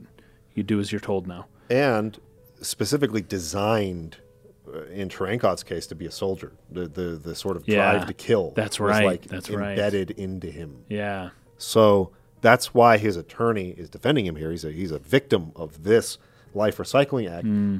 He can't control that Right. sort of urge to kill or whatever. Um, we made him that way. i- Is is basically what she's saying there. So the Species Preservation Act came i- as a follow up to that. It is a Galaxy Federation law enacted in order to revive the human race, which had de- degenerated due to the harmful effects of the Life Recycling Act. So, this Life Recycling Act had, in a large way, um, screwed up with the diversity of genes. Uh, and so, like, it was it, it was causing a problem with people being able to have children. Um, I know that there's a scene coming up right after this where the only reason he, he ends up marrying his attorney, he gets re um, what do they call it? Right. His personality gets sort of like reprogrammed or whatever. Sure, yeah. As a as the as the punishment for his crime, Right. but like the only reason she ended up getting with him was to be able to get a license to clone herself, basically. Um, and he's talking about why can't we just have like a child of our own? Like I don't understand. No, are you kidding me? Like would I pass on your jacked up, messed up, like stupid uh, uh, Yeah. mutant genes to like someone else? You're like crazy. Like you're pathetic for thinking that I, anyone would want that. I, I only did this in order to get the license to re- um, clone myself. So through human cloning and this life recycling act, bringing people back to life and messing with their genes, they've kind of like almost uh, endangered the human species. Um, and so that's what this uh, Species Preservation Act is about. So, enacted in order to revive the human race, which had degenerated due to the harmful effects of the Life Recycling Act. With the passage of the Life Recycling Act, uh, people pursued their ideals and came to ignore the basic nature of genes to add diversity in species. People became in danger of extinction uh, from the smallest changes in environment because when a group of one species adapt to only one environment, they have all the same weaknesses. So that's the difference between the two things, and so Gotcha. now that we've got that cleared up, that's you know kind of what they're talking about here. Uh, let me come back here. So we already talked about that scene where she berates him, tells him she's using him just so she can get in a license to or a permit Yep. to clone. So then he walks up behind her. Yes. And don't know exactly how, but he kills her. Probably just grabs her neck and Strangles lifts her, her. up. And Yeah. So she's she's gone, and he's back at court again. Yep. we see him once again, and they're like, "We don't know what went wrong. Uh, something's up. It's still not his fault, but he's resisting this new programming we're giving him, right? Mm. So they basically gave him a lobotomy, Yes. yet he's it didn't work, so they have to do it again, right? so, anyways, um, They go to an, like another level. It's like yes, yes. he was there at are level multiple levels. seven personality repurposing or whatever. Now they're Yeah. going to level eight, which at this time is the official highest level. Right. And so the reason they're doing this i- is, um, and, and this is where we see the symbol that gets kind of burned into. So we Yeah. Mm-hmm. saw it before with the aleph symbol. On the eighth level, it's the het symbol. Yeah. Um, and I, I pulled up some things that this might mean. I'm sure you looked at it too. I did. I did. Because I thought it was Uh, the hay at first, Um, yeah. but it, they're- the lines connect. And so it's a het, not a hay. Um, hay being one of the um, words of Yahweh, right? One of the words of, of Yeah. God. Let's see if One I of the can find letters. this again. Oh, never mind. I'm not connecting. it. Yeah, I don't get it in here either. All right. But maybe yeah, I'll have to bring that I up looked next into time. it, but I didn't come a- away with um, with much. With- so with I kind much of just there. skipped over it. I, I wrote here the Hebrew letter het appears on his forehead, and that's it. Yeah, I, the really only solid connection I could find there, but it doesn't even really make sense given that Aleph appeared on level seven, is Right. that Het is the eighth letter of the Hebrew alphabet. Sure. And this is level eight. That was like the only like Well- semi solid connection I could find. Is it possible that this has happened many, many, many times, and we were just seeing the first reprogramming at first, and now we're seeing the eighth, and they just Possible, skipped all the but other I thought numbers? they said seven. I specifically seven eh, as the Remember punishment. something like that? Yeah. But Uh-huh. Yeah. one thing I do remember about reading up on this symbol is it's a symbol. It, it kind of comes up and over and down like this. It almost looks like um, like a door frame, oh yes. which is a door he went through earlier in his life. So I don't know Ah, something interesting. Oh, okay. connection there. there could be. But then also you know kind of the Passover. It's like the the blood on the is is where this kind of symbol. in the- Yeah, in the because Hebrew- you were to put the blood on the three, the side, the top, and then Yes, right. The down. three, boom, boom. the yeah, two, two, two. on the posts of, Yeah. of the door frame. So, um, it- Which it I always has- interpreted as hey, but it could be het as well, and het it may be het. Anybody who speaks Hebrew, please, please tell me. I thought Yeah. it was one of the letters of of Yahweh, but it could be het. Well, I think it can also symbolize um, like new beginnings. In, Oh, yeah. in, in a, in a way. Well, So, a like- doorway is an entrance and an exit, right? It's both. right? So yeah, that makes sense. And um, so he's being his personality is being repurposed again. It's a rebirth. It's a Yeah. Hmm. new person. It's like a, but that's true of level seven. and That's as true of well all of as them. Level six. They're all doorways. So I don't. I, I'm not feeling Interesting, very solid at interesting. all about why the characters because Yeah, and this is for next. It's the very beginning of next episode. I know, I know, I know. The Zohar emulators all have different symbols on them. One of Yes. them has Het, one of them has Aleph. So I, something's going on there. I don't know. Yeah, we'll see. Um, there's also as the people are talking, and he's just kind of listening, and they're all deciding his fate all around him, and he's just kind of sitting there. He's wearing white, you know. He's just dressed in. He's just sitting in the chair as everyone debates what's going to happen to him. Um, but one of the lines is, "Oh, it's there seems like we don't know what's going on. Oh, there seems to be a bit of nucleic acid clinging clinging to life." Is what they Yes, said. right. Um, and that's the selfish gene. Yes, that's the right. theory. We talked about this in uh, Metal Gear. Metal Gear Solid. Uh, yeah, but the idea that the the genes are what are clinging to life and trying to be sent down through the generations, and that they are resisting, and it's not, you know. Anyways, it's just that was a, a fun little nod to Richard Dawkins. yeah. So then there was a little girl. So Um, Well, we, after this, okay, what happens? Here? One thing I wanted to bring up is that at level eight personality reconditioning, they say the defendant, number 12584's human rights shall be revoked, and henceforth the defendant shall be treated as a life form belonging to the Federation. According to current law, this treatment grants the bearer the same rights and privileges as those of a realian. So Oh, wow. he has So no he's a more human low-class rights citizen. yeah, Yeah, he's like been kicked down on the pegging order of society there. yeah. Um, so he basically is a he's property to the Federation at that point. Um, wow. And so yes, now we have this the scene Yeah, where he's, walking through. After the trial, they let him go for the eighth time. I'm thinking. don't know. And they're just like, everything's fine. This will work. And he sees a girl. The girl's just chilling, you know, not doing anything wrong. Yet he hears in his voice a callback to Xenogears. he, he hears, um, or what girl he says- sees yeah. is the girl calls him trash, right? garbage. Yeah. Garbage. Yep. And he also sees his ex wife's head. Yes, on, the girl. Yeah, and he's thinking, "Oh, did she?" I don't know exactly what he's thinking, but I guess it's that's I'm not pretty the sure point. this girl is the clone. Okay, I thought of that, Yeah. but I also thought that maybe he didn't know that. Or assumed it or something. He assumed that he's seeing, he's becoming schizophrenic. He's seeing things that aren't there. He's he's he sees this girl and he sees her face in this girl, and he's like, "Oh, I've got to kill her," but I think he sees her face somewhere else too. maybe. yes. The- oh, Yeah. Well, that's when he's like leaving Ariadne right before it disappears, and he like, Right. looks down on the ground. sees and them she's standing still there. So, anyways, I don't, I don't know what's up there. Uh, my assumption, my takeaway from this is that he's seeing this girl. His memories continue to haunt him, and he's seeing uh, his ex-wife all over the place, Yeah. and he's acting on um, like some schizophrenic behaviors, not really. Um, reality, right? Well, yeah. I, I, you could say that this is the clone, but I would just as easily say that his mind is so, like, warped that he Right. sees her everywhere, even where she isn't. Yeah.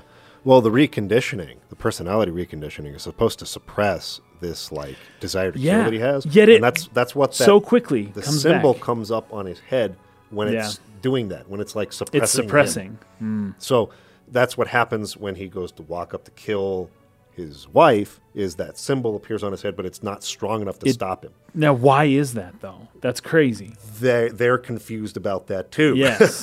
which is So why Cherenkov's special. which is why when he kills this girl and it's at level eight, it, they they say something like, um, "No one has ever resisted level eight reconditioning or something like that." This is crazy. Yeah. We We're gonna have to make him a test subject for level nine, Ah, sure. but then he kills all the freaking scientists. and That's people right. That's working right. on him. And then that's when is it Margulis? Margulis yeah, shows Margulis shows up and isn't scared of him at all. No. So um Cherenkov doesn't want to do this. You can see it Yeah, in right. him. He doesn't want to do this. It's- but it's- he gets it's put His, it- it's his genes, dude. It's, Yes, uh, it's the genes clinging to life. The genes don't want to go quietly, right? Yeah. And so he just lashes out and kills people over and over and over. Now, this last one is fascinating because how, even if somebody is, their mind is affected in a strange way, right? How can they kill a whole facility of people without them killing him? well, he was he has designed to be a soldier. Yes, but he has special, special, special superpowers. yes, like, like he is, he isn't, he isn't just a soldier. Whatever he was, whatever powers he was given, they aren't like he wasn't a grunt. Mm. He wasn't just like one of the random soldiers. He was like really, he was a mage or something. He was Yeah. extremely powerful.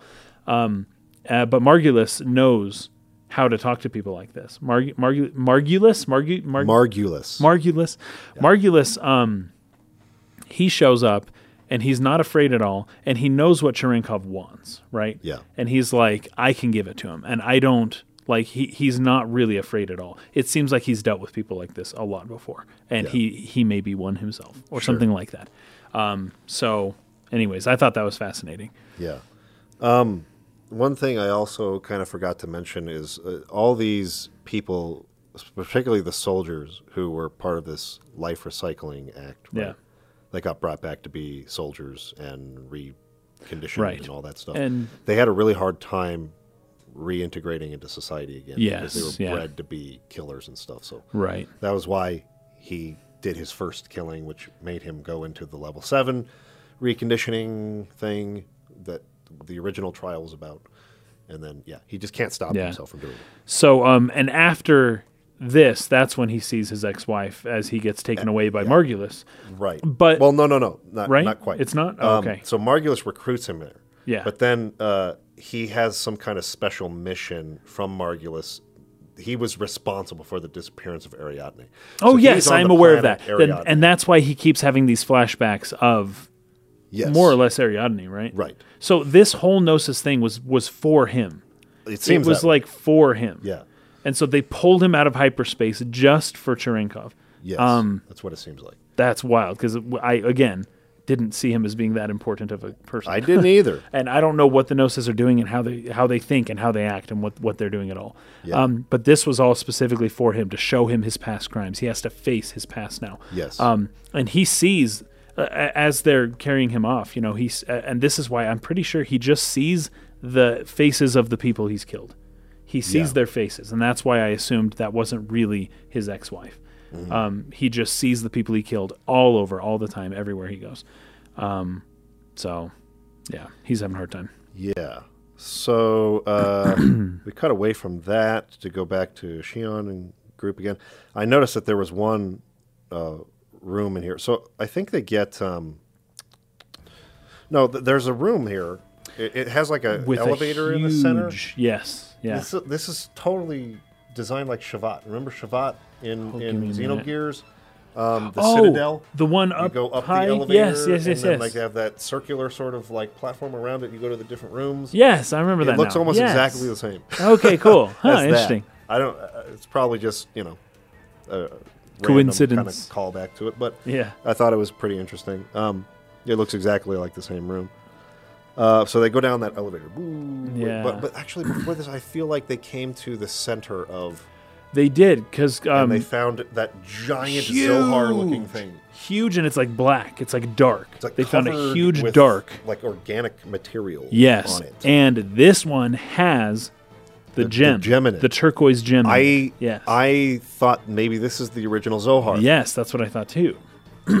but I don't, don't know if it is. because it's freaking massive. But once again, when you go back, think back to the very beginning of Xenosaga, I don't recall exactly how big that Zohar was that that got beamed in. Yeah. At the scale kind Doesn't of you seem as lose big. you lose the scale.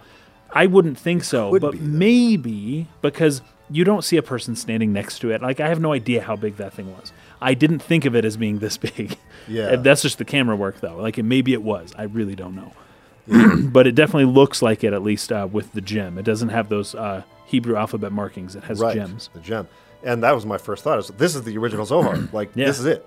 And I don't, I, for the life of me, I cannot figure out how Shion does not see the resemblance between that thing they're looking at, which she just calls Yeah. wreckage, like random wreckage. Yes, inside. yeah. The- the- that's a that's a freaking Zohar, man. and and here's and here's the thing. As I mentioned before, she has the Zohar shapes on her body. Like Yeah. her uniform is designed around the Zohar. Everything that they do is designed because of the Zohar. Yet she um, seems to not know much about uh, what a Zohar is. what they are, yeah. uh, but they have the colors of the Zohar, and you see this all the time. You have her. Well, I guess it was her specific eye color, um, but you have like her her collar, right? It is the exact shape of a Zohar. So it is strange to me to see that something that influenced their culture so heavily is so absent from like recent memory. Like they they don't know about it, and that I, I can see it. I'm not saying that it's impossible. It, sometimes people still carry on symbols centuries, you know, millennia later on, and then it's like, well, they don't have the original meaning anymore. They don't know what it meant. They don't know what it was. Sure, yeah. Right? That happens. And so this could be one of those things. But I assumed that they still knew what they were because the, at least the government still know what it, still knows what it is. yeah, Uh, it's Margulis just definitely knows. yeah, there and maybe people really do know, but for whatever reason, she doesn't recognize it uh, as quickly. I don't know. It's interesting. So, anyways, from there they have to go down because they detect that the Elsa is close by, like 300 meters below them or something. So that's why they get on that elevator and go down. Um, let's see here. Cosmos proceeds forward, and Shion tells her not to go off on her own. She's commenting on how she didn't program her that way. Um, Cosmos identifies. Oh, this is the Zohar emulator, the one with the Aleph symbol on it. Is yeah. in this room. Yes, yep, it's here. And it's much smaller. Yeah, so Cosmos Yeah. identifies it as the Zohar emulator uh, that was stored on the Woglinde. yeah. Shion doesn't understand how Cosmos can even know about this um, because she didn't program any of this into her.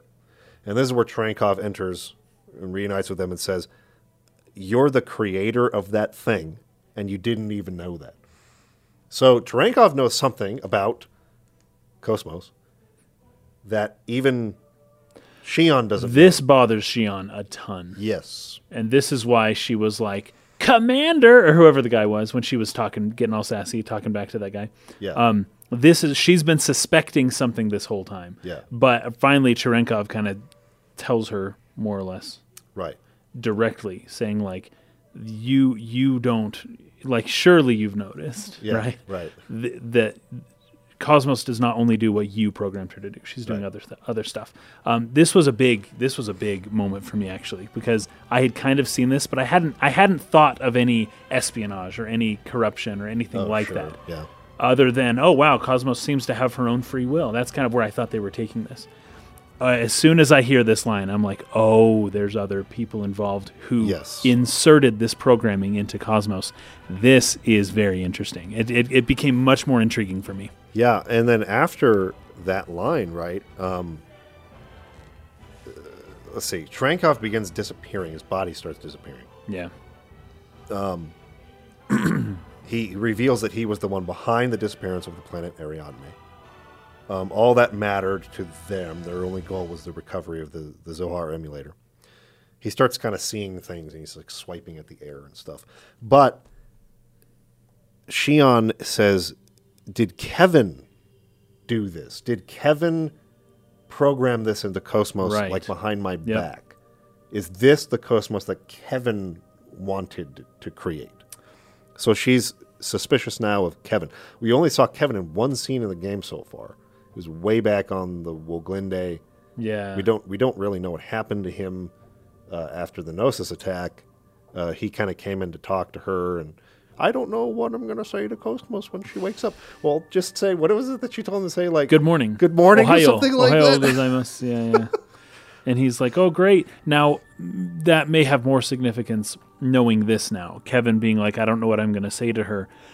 Because I inserted faulty programming into her on purpose. Um, Yeah. It's like, okay, maybe there's a different, maybe there's a little more substance to, him that being scene. nervous about her waking up and not sleeping for days. And it wasn't really about what do I say to her. It was Right. more like how do I how do I atone for what I've done? now, now I'm we're assuming he's guilty right now just because Shion suggested this. It could not be Kevin. It could be somebody else. Sure. Um, but yeah, that's kind of crazy, right? Yeah. Okay, so Tarankov is um, swiping at the air. He's just like, no, stay away from me. And there's like this Yeah, kind yeah. of purple energy. I think it comes from the Zohar. It's at least Yep. in the room. And kinda kinda- swirls it around. Starts swirling around, and like hitting or colliding Yeah. with him. Um, And uh, Cosmos says that all the photon, lepton, hadron, and graviton scans are reading negative. So what is this energy even? Like, what is it? Right. they can't read anything about it. And this is where Trankov gets transformed into a gnosis. The Yep. first revelation that people can become gnosis, which is Yep. crazy. Really crazy. Gnosis, gnosis are people. That's Gnosis, crazy. gnosis are people, dude. So through the power of the Zohar, Cherenkov became a gnosis, but he was already kind of fading anyways. Yes. So I would have assumed he was sort of His contact with the becoming a gnosis gnosis. Yeah. Earlier. Yeah. I and think so now the Zohar is coming. So I don't know that the Zohar can just turn anyone into a Gnosis, or do you need to have contact with the Gnosis first, or do you need to be disappearing and then it can do it, or Yeah. can it just do it to anybody? I don't know. Uh, but the Gnosis are people, and that is fascinating. I, I got it. I don't know. Uh, this uh, would have landed more um, had I not played certain other games it's fascinating. It's huge. It's a big reveal. Um, and I'm sure that were this the first game that I played of Takahashi's, I would have been very surprised. yes. Yes. It would have I mean huge reveal for sure. Yeah. So, okay. There's kind of a lot of stuff that comes after this. Yeah. Well, so we kill him. Yes. And there's like I actually just said refer to the script because there's so much Dude, I dialogue did here. too. I just wrote this scene of Chernkov's memories is, and then I, but like, I don't know what scene it is. I forgot. It's like after he gets killed. So let me scroll up a little bit here. yes, that's right. That's right. It's once we kill him. Okay. That's right. Margulis says, "Behold the light that spreads before your eyes." This scene is. Cr- this is why I, I was like, I'm not even going to take notes on this. Just read the fetching script. I 'Cause have- There's good, there's good. stuff here, I know, but like in the like pace the scene was going, I felt like I was lost a little bit. So they're like on a ship or they're on like a tower or something. They're looking out over. You can almost see like the curvature of the planet. I think it's Ariadne, Mm-hmm. and there's like a light, like a like a sunrise, kind of in the distance. Behold the light that spreads before your eyes. This light once symbolized civilization, Yes, the very will of the yes. human race. But what can be gleaned from the light we see today? The people of this world have cast away their will to create, drowning themselves instead in an endless cycle of consumption. What you see now Yeah. is the deceitful light cast by their stagnant eyes. So, by the way, these are almost direct quotes from Nietzsche from The Will to Power, from the book. Yeah. So this is this whole this whole memory is Nietzsche and is the will to power. It's it's like a summary of that book in this uh, memory right here. 'Kay. That, that everything's become stagnant, that people are weak now, and that we need to recover the will to power to become strong and shine like the you know the people that we once used to be and who we can still become. The Ubermensch. Right. So then Shion wonders the commander, but who's that with him? So she doesn't know who Margulis is. Yeah, Oh Margulis- right. Oh, that's true. And her voice. That's right. So we're seeing this in real time, and she's like yeah, Shion's narrating seeing the Yeah. flashback. as if she's there. So Margulis then says the people you've encountered in your lifetime are not people at all. They're less than human, mere sacks of flesh and bone. Only upon the realization of self will can a person truly be called a man. Yep. Yep. Yep. Yeah, right. Nietzsche. You you chose to reject the false light, refuse to succumb to their lies. That's why you never faltered, even after all the personality reconditioning. So Cherenkov was the Ubermensch, and that's why he was able to not he was able to resist, Yes. right? And and this is why he was chosen by Margulis, right? This is There why you go. and this is gave his life purpose for the first time because his purpose in life was to be a soldier, but that war ended before he really had a chance to right. do any fighting. That's right. Yeah. And so he's felt totally purposeless and it's like Margulis is giving him purpose for the first time, which is why he was so eager to like go with him. That's right. Of course he resisted it a bit at first. They like fought, but like Margulis can like teleport around. Yeah, he like teleports and like disappears and stuff. So, But yeah. and I didn't see anything from Cherenkov that would denote superhuman abilities in his fight with Margulis. Yeah. But you know, maybe I missed something. So this Shion says the commander underwent personality reconditioning, and then Margulis says long ago man was forced to leave behind his homeland. I'm guessing lost Earth. Jerusalem or Earth, Or fourth Jerusalem, or third Jerusalem, or second Jerusalem. first Jerusalem. Uh, this was brought about by the masses who extinguished the very light that drove their will. Yeah. man. So how about it, Trenkov? Let us rekindle the torch so that human consciousness may once again be resurrected, for our sake and for that of our God. So who is Margulis' God? Yes, I like that. That's that's big. don't yeah. know. No, me neither. But he is a religious know. man, Yeah. and there is a, a god. He is serving some higher power that he believes is a higher power. Yeah. And um, oh man, that that that this dream is like a just such a good summary It's of, really of good. the will to power of Yeah. that book, and it's so like it's just really good. It's really concise. I love it. Um, So, it's it's also very Nazi like. Um, oh sure. I'm getting a lot of that too. I'm getting a lot of the Nazi. Of course, Nazis love Nietzsche, but still. So they're a that little scene different. kind of comes to an end. Uh, we leave that memory, and then Shion says, "Happiness." Were those my feelings just now? No, it must have been the commander's feelings. Yeah, she felt his feelings. Yeah. Uh, Commander, what is it that you were searching for? Um, so what he was searching for was purpose, right? Yes, of course. Uh, So images of Trenkov's memories appeared, and then later Shion and Trenkov are at a beach in black and white. So they're kind of sitting. He's kind of sitting there in the same. yeah, black and white. I thought this Yeah. was great. And uh, Trenkov says, "I never really existed at all." I and then we see some images of his story. Thirty-six years ago, the year after the Zohar incident, not the Zohar, but Zohar incident. Yeah, yeah. I thought that was interesting. which led up to the Milshan conflict. I was brought into this world as a weapon of warfare. It all happened uh, the time back then. Killing was my, no, our whole reason for existence. I don't know. I thought this was Mm-hmm. There's more interesting. of him. There's more people like him. yes, more soldiers like him. Like- I, I'm pretty sure that that's Yeah. that's what he was talking about. Like For- high level soldiers. for a second, I was thinking, is he talking about all of his personalities? Because he's been reconditioned so many Oh, times. Oh, geez. That's possible. That's possible. like he considers himself more than one person. Yeah. but I think it's Well, in that would reference make to sense. The other soldiers, that, you're, I think so. But uh, that would make sense that he would refer to himself in the multiple, that he was able to overcome all of their conditioning because each time they would condition him, he would partition it off as a separate person. yeah, and then it would just be a new person, and it, then it would be two people. They could never get to the core person. He just kept partitioning it off into different people. Sure. Um, I don't know if that's it though, but that that's a way that that could be what happened. yeah. So killing was my no our whole reason for existence.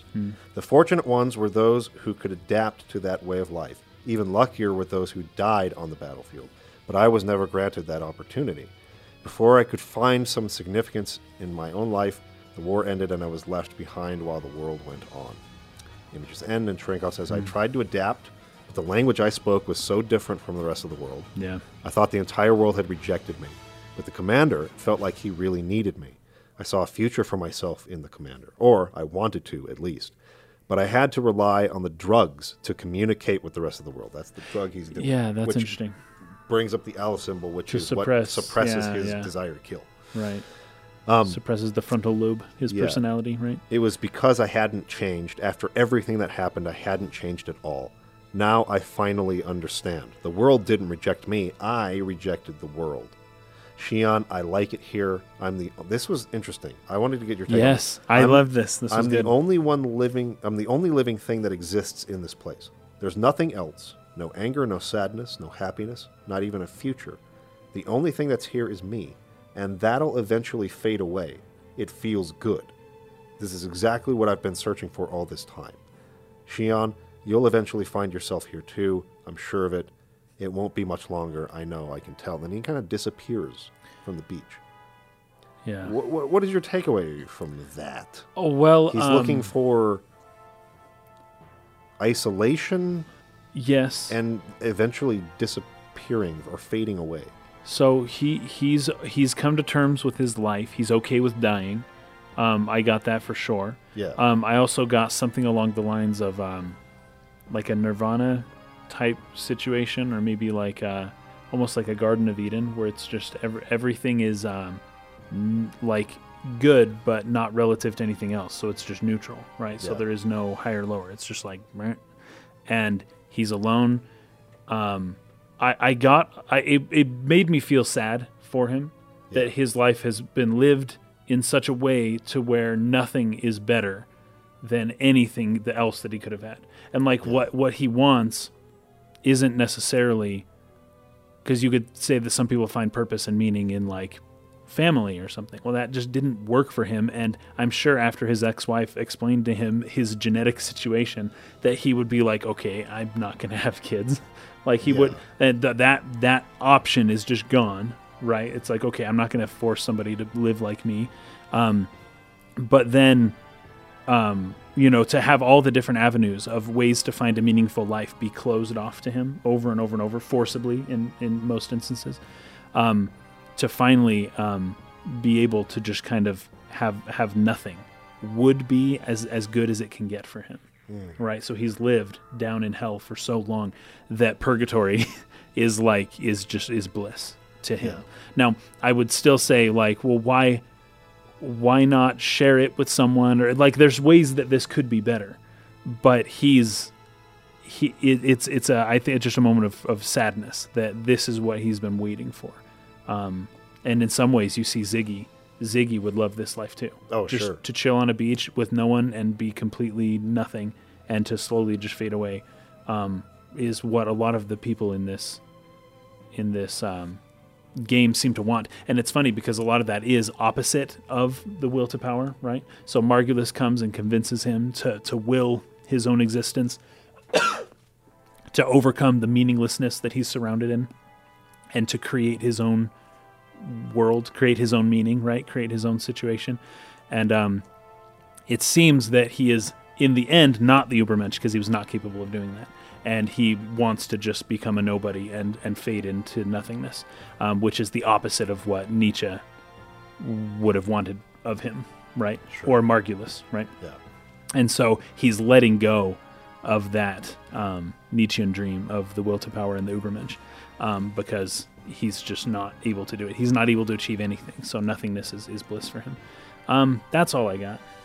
So, my reading of this, I admit, probably has nothing to do with the intention of the creators of the story. It's Yeah. just something that came to my mind specifically because I've been thinking a lot about this, Yeah. reading about it, uh, listening to podcasts on the the illusion of the self, right? Oh, sure. Yes. Um, and how most of our suffering comes from sort of like that ego centered sort of like w- when you're thinking about the self and what you Yes. feel and uh, your insecurities and like all these things that's what creates your suffering right sure. and that being able to dissolve or, or, or go beyond or, or f- um, disassociate with the ego is where Yeah. you find and connect with the world outside of the ego Hmm. is where you actually find like connection and comfort and happiness and things like that. So he says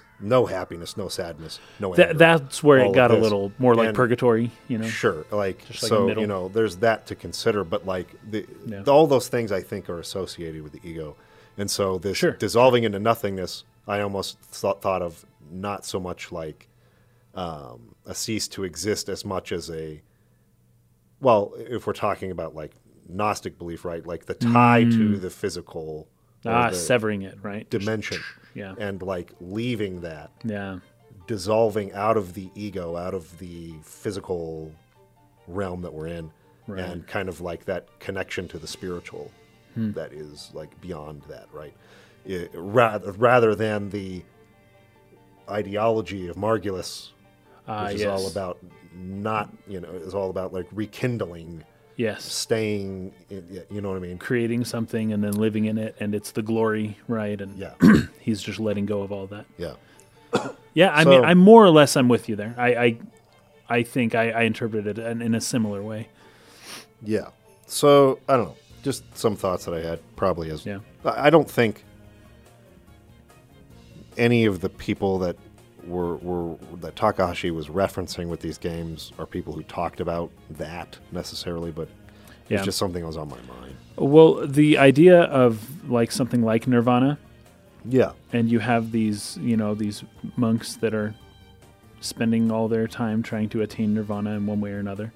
And um, often, what they're doing to attain Nirvana is they are clearing their mind and completely, like, they're trying to, they're that's trying kinda to what feel nothing. The practice They're of trying to- meditation is. Exactly. Yeah. Meditation is disassociating with ego, disassociating with Exactly. past or present, or the, and being in the now and connecting with Right. what's around you. and and to the extent that you're capable of doing that you would experience something closer to nirvana the the more and more you're able to do that the more you're able to just let go and and become a part of like a spiritual existence instead of the physical one and that is something along the lines of just like nothing like not Yeah. happiness or sadness Right. just just like i don't want to say nothing but like nothing that kind we of. nothing that Nothing we that we recognize understand. exactly nothing that Sure. we understand and more something along the lines of purgatory as opposed to the gates of heaven you know So, okay. Um, although i keep saying purgatory when i say purgatory i just mean the middle between heaven and hell Sure. not like the technical like uh, Purgatory. catholic definition of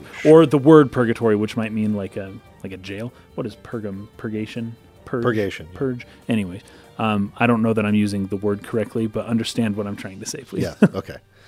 um, okay. So that's all that. Okay. Shion starts kind of crying at this point. She's kind of pulled out of this vision. yeah She's really upset that they've killed Commander Trankov. Like, what was Right. that? Where's the commander? Oh, he turned into it. This is where they basically say outright he was turned into a gnosis.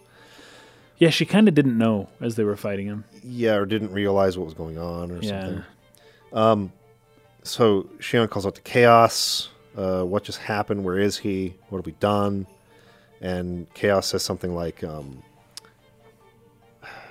"What does he say?" He says like, "the the truth isn't always a pleasant thing to know," Yeah, something like that. Yeah, or something like that. yeah, And even Ziggy seems to have some idea of what's going on. It's nothing you need to worry about, he says to Momo.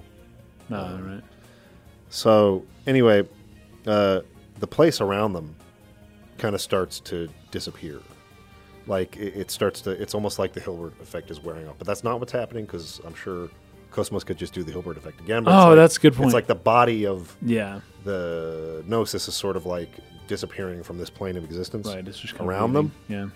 And this is where the Elsa kind of shows up and Yeah, grabs yeah. them before the, they're just like flung out into the vacuum of space. I guess. Yeah, uh, and then they leave, but then the Gnosis are just attacking again. Yes, just like in full force, huge. just trying to kill all the humans. huge uh, action scene here that is really cool. Um, they're flying away. The, all the Gnosis are Yeah, I chasing. think the after them. Durndal, the Durndal shows up, right? Yes, um, it, it shows up and, and does this giant blast Yeah. and starts taking out a bunch of them. But it's like it's not enough still. yeah, there's just tons. and then this is where they notice that Cosmos has is not with them on Right. the Elsa. Uh, she's like gone out through some kind of, uh, I don't know, like it's like a little elevator that takes her out to the outside of the ship. So she's standing on the outside of the ship, and she activates some kind of weapon again that Shion did not know she has. Yeah,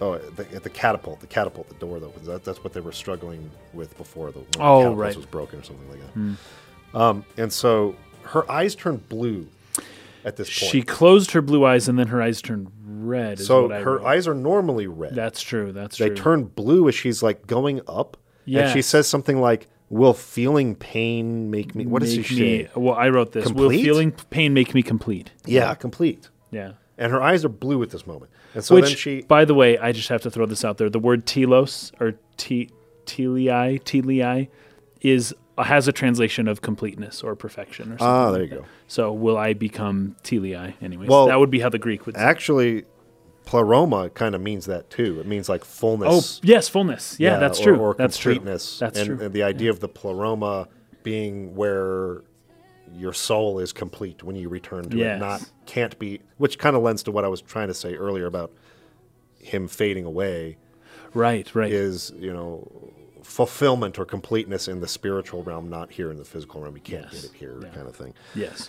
Gnostic stuff. But yeah, I wrote that too. That her blue eyes, and then they go back red when she's done.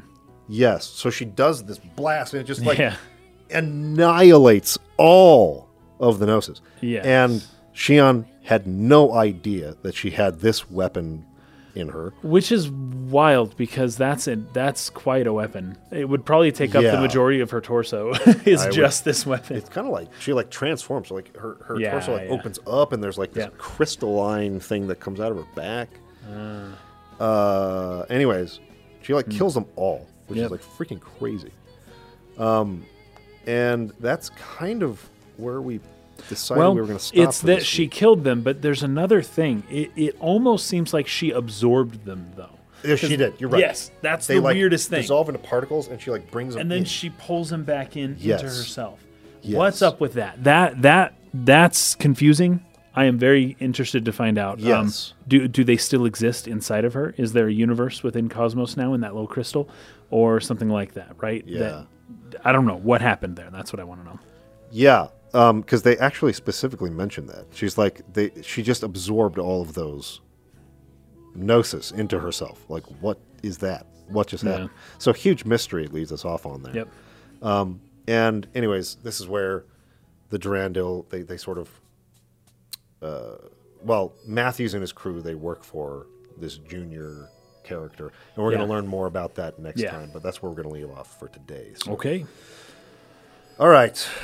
That was good. That was a good It's stretch of game right there. it. This was to me the the most interesting part of the game so far, and Me that's too, I think absolutely. that's saying something because there were a lot of mysteries I'd been really kind of invested in up to this point. Yes. And Um, now there are many more. yeah. So like, there's the, it's it's getting really good.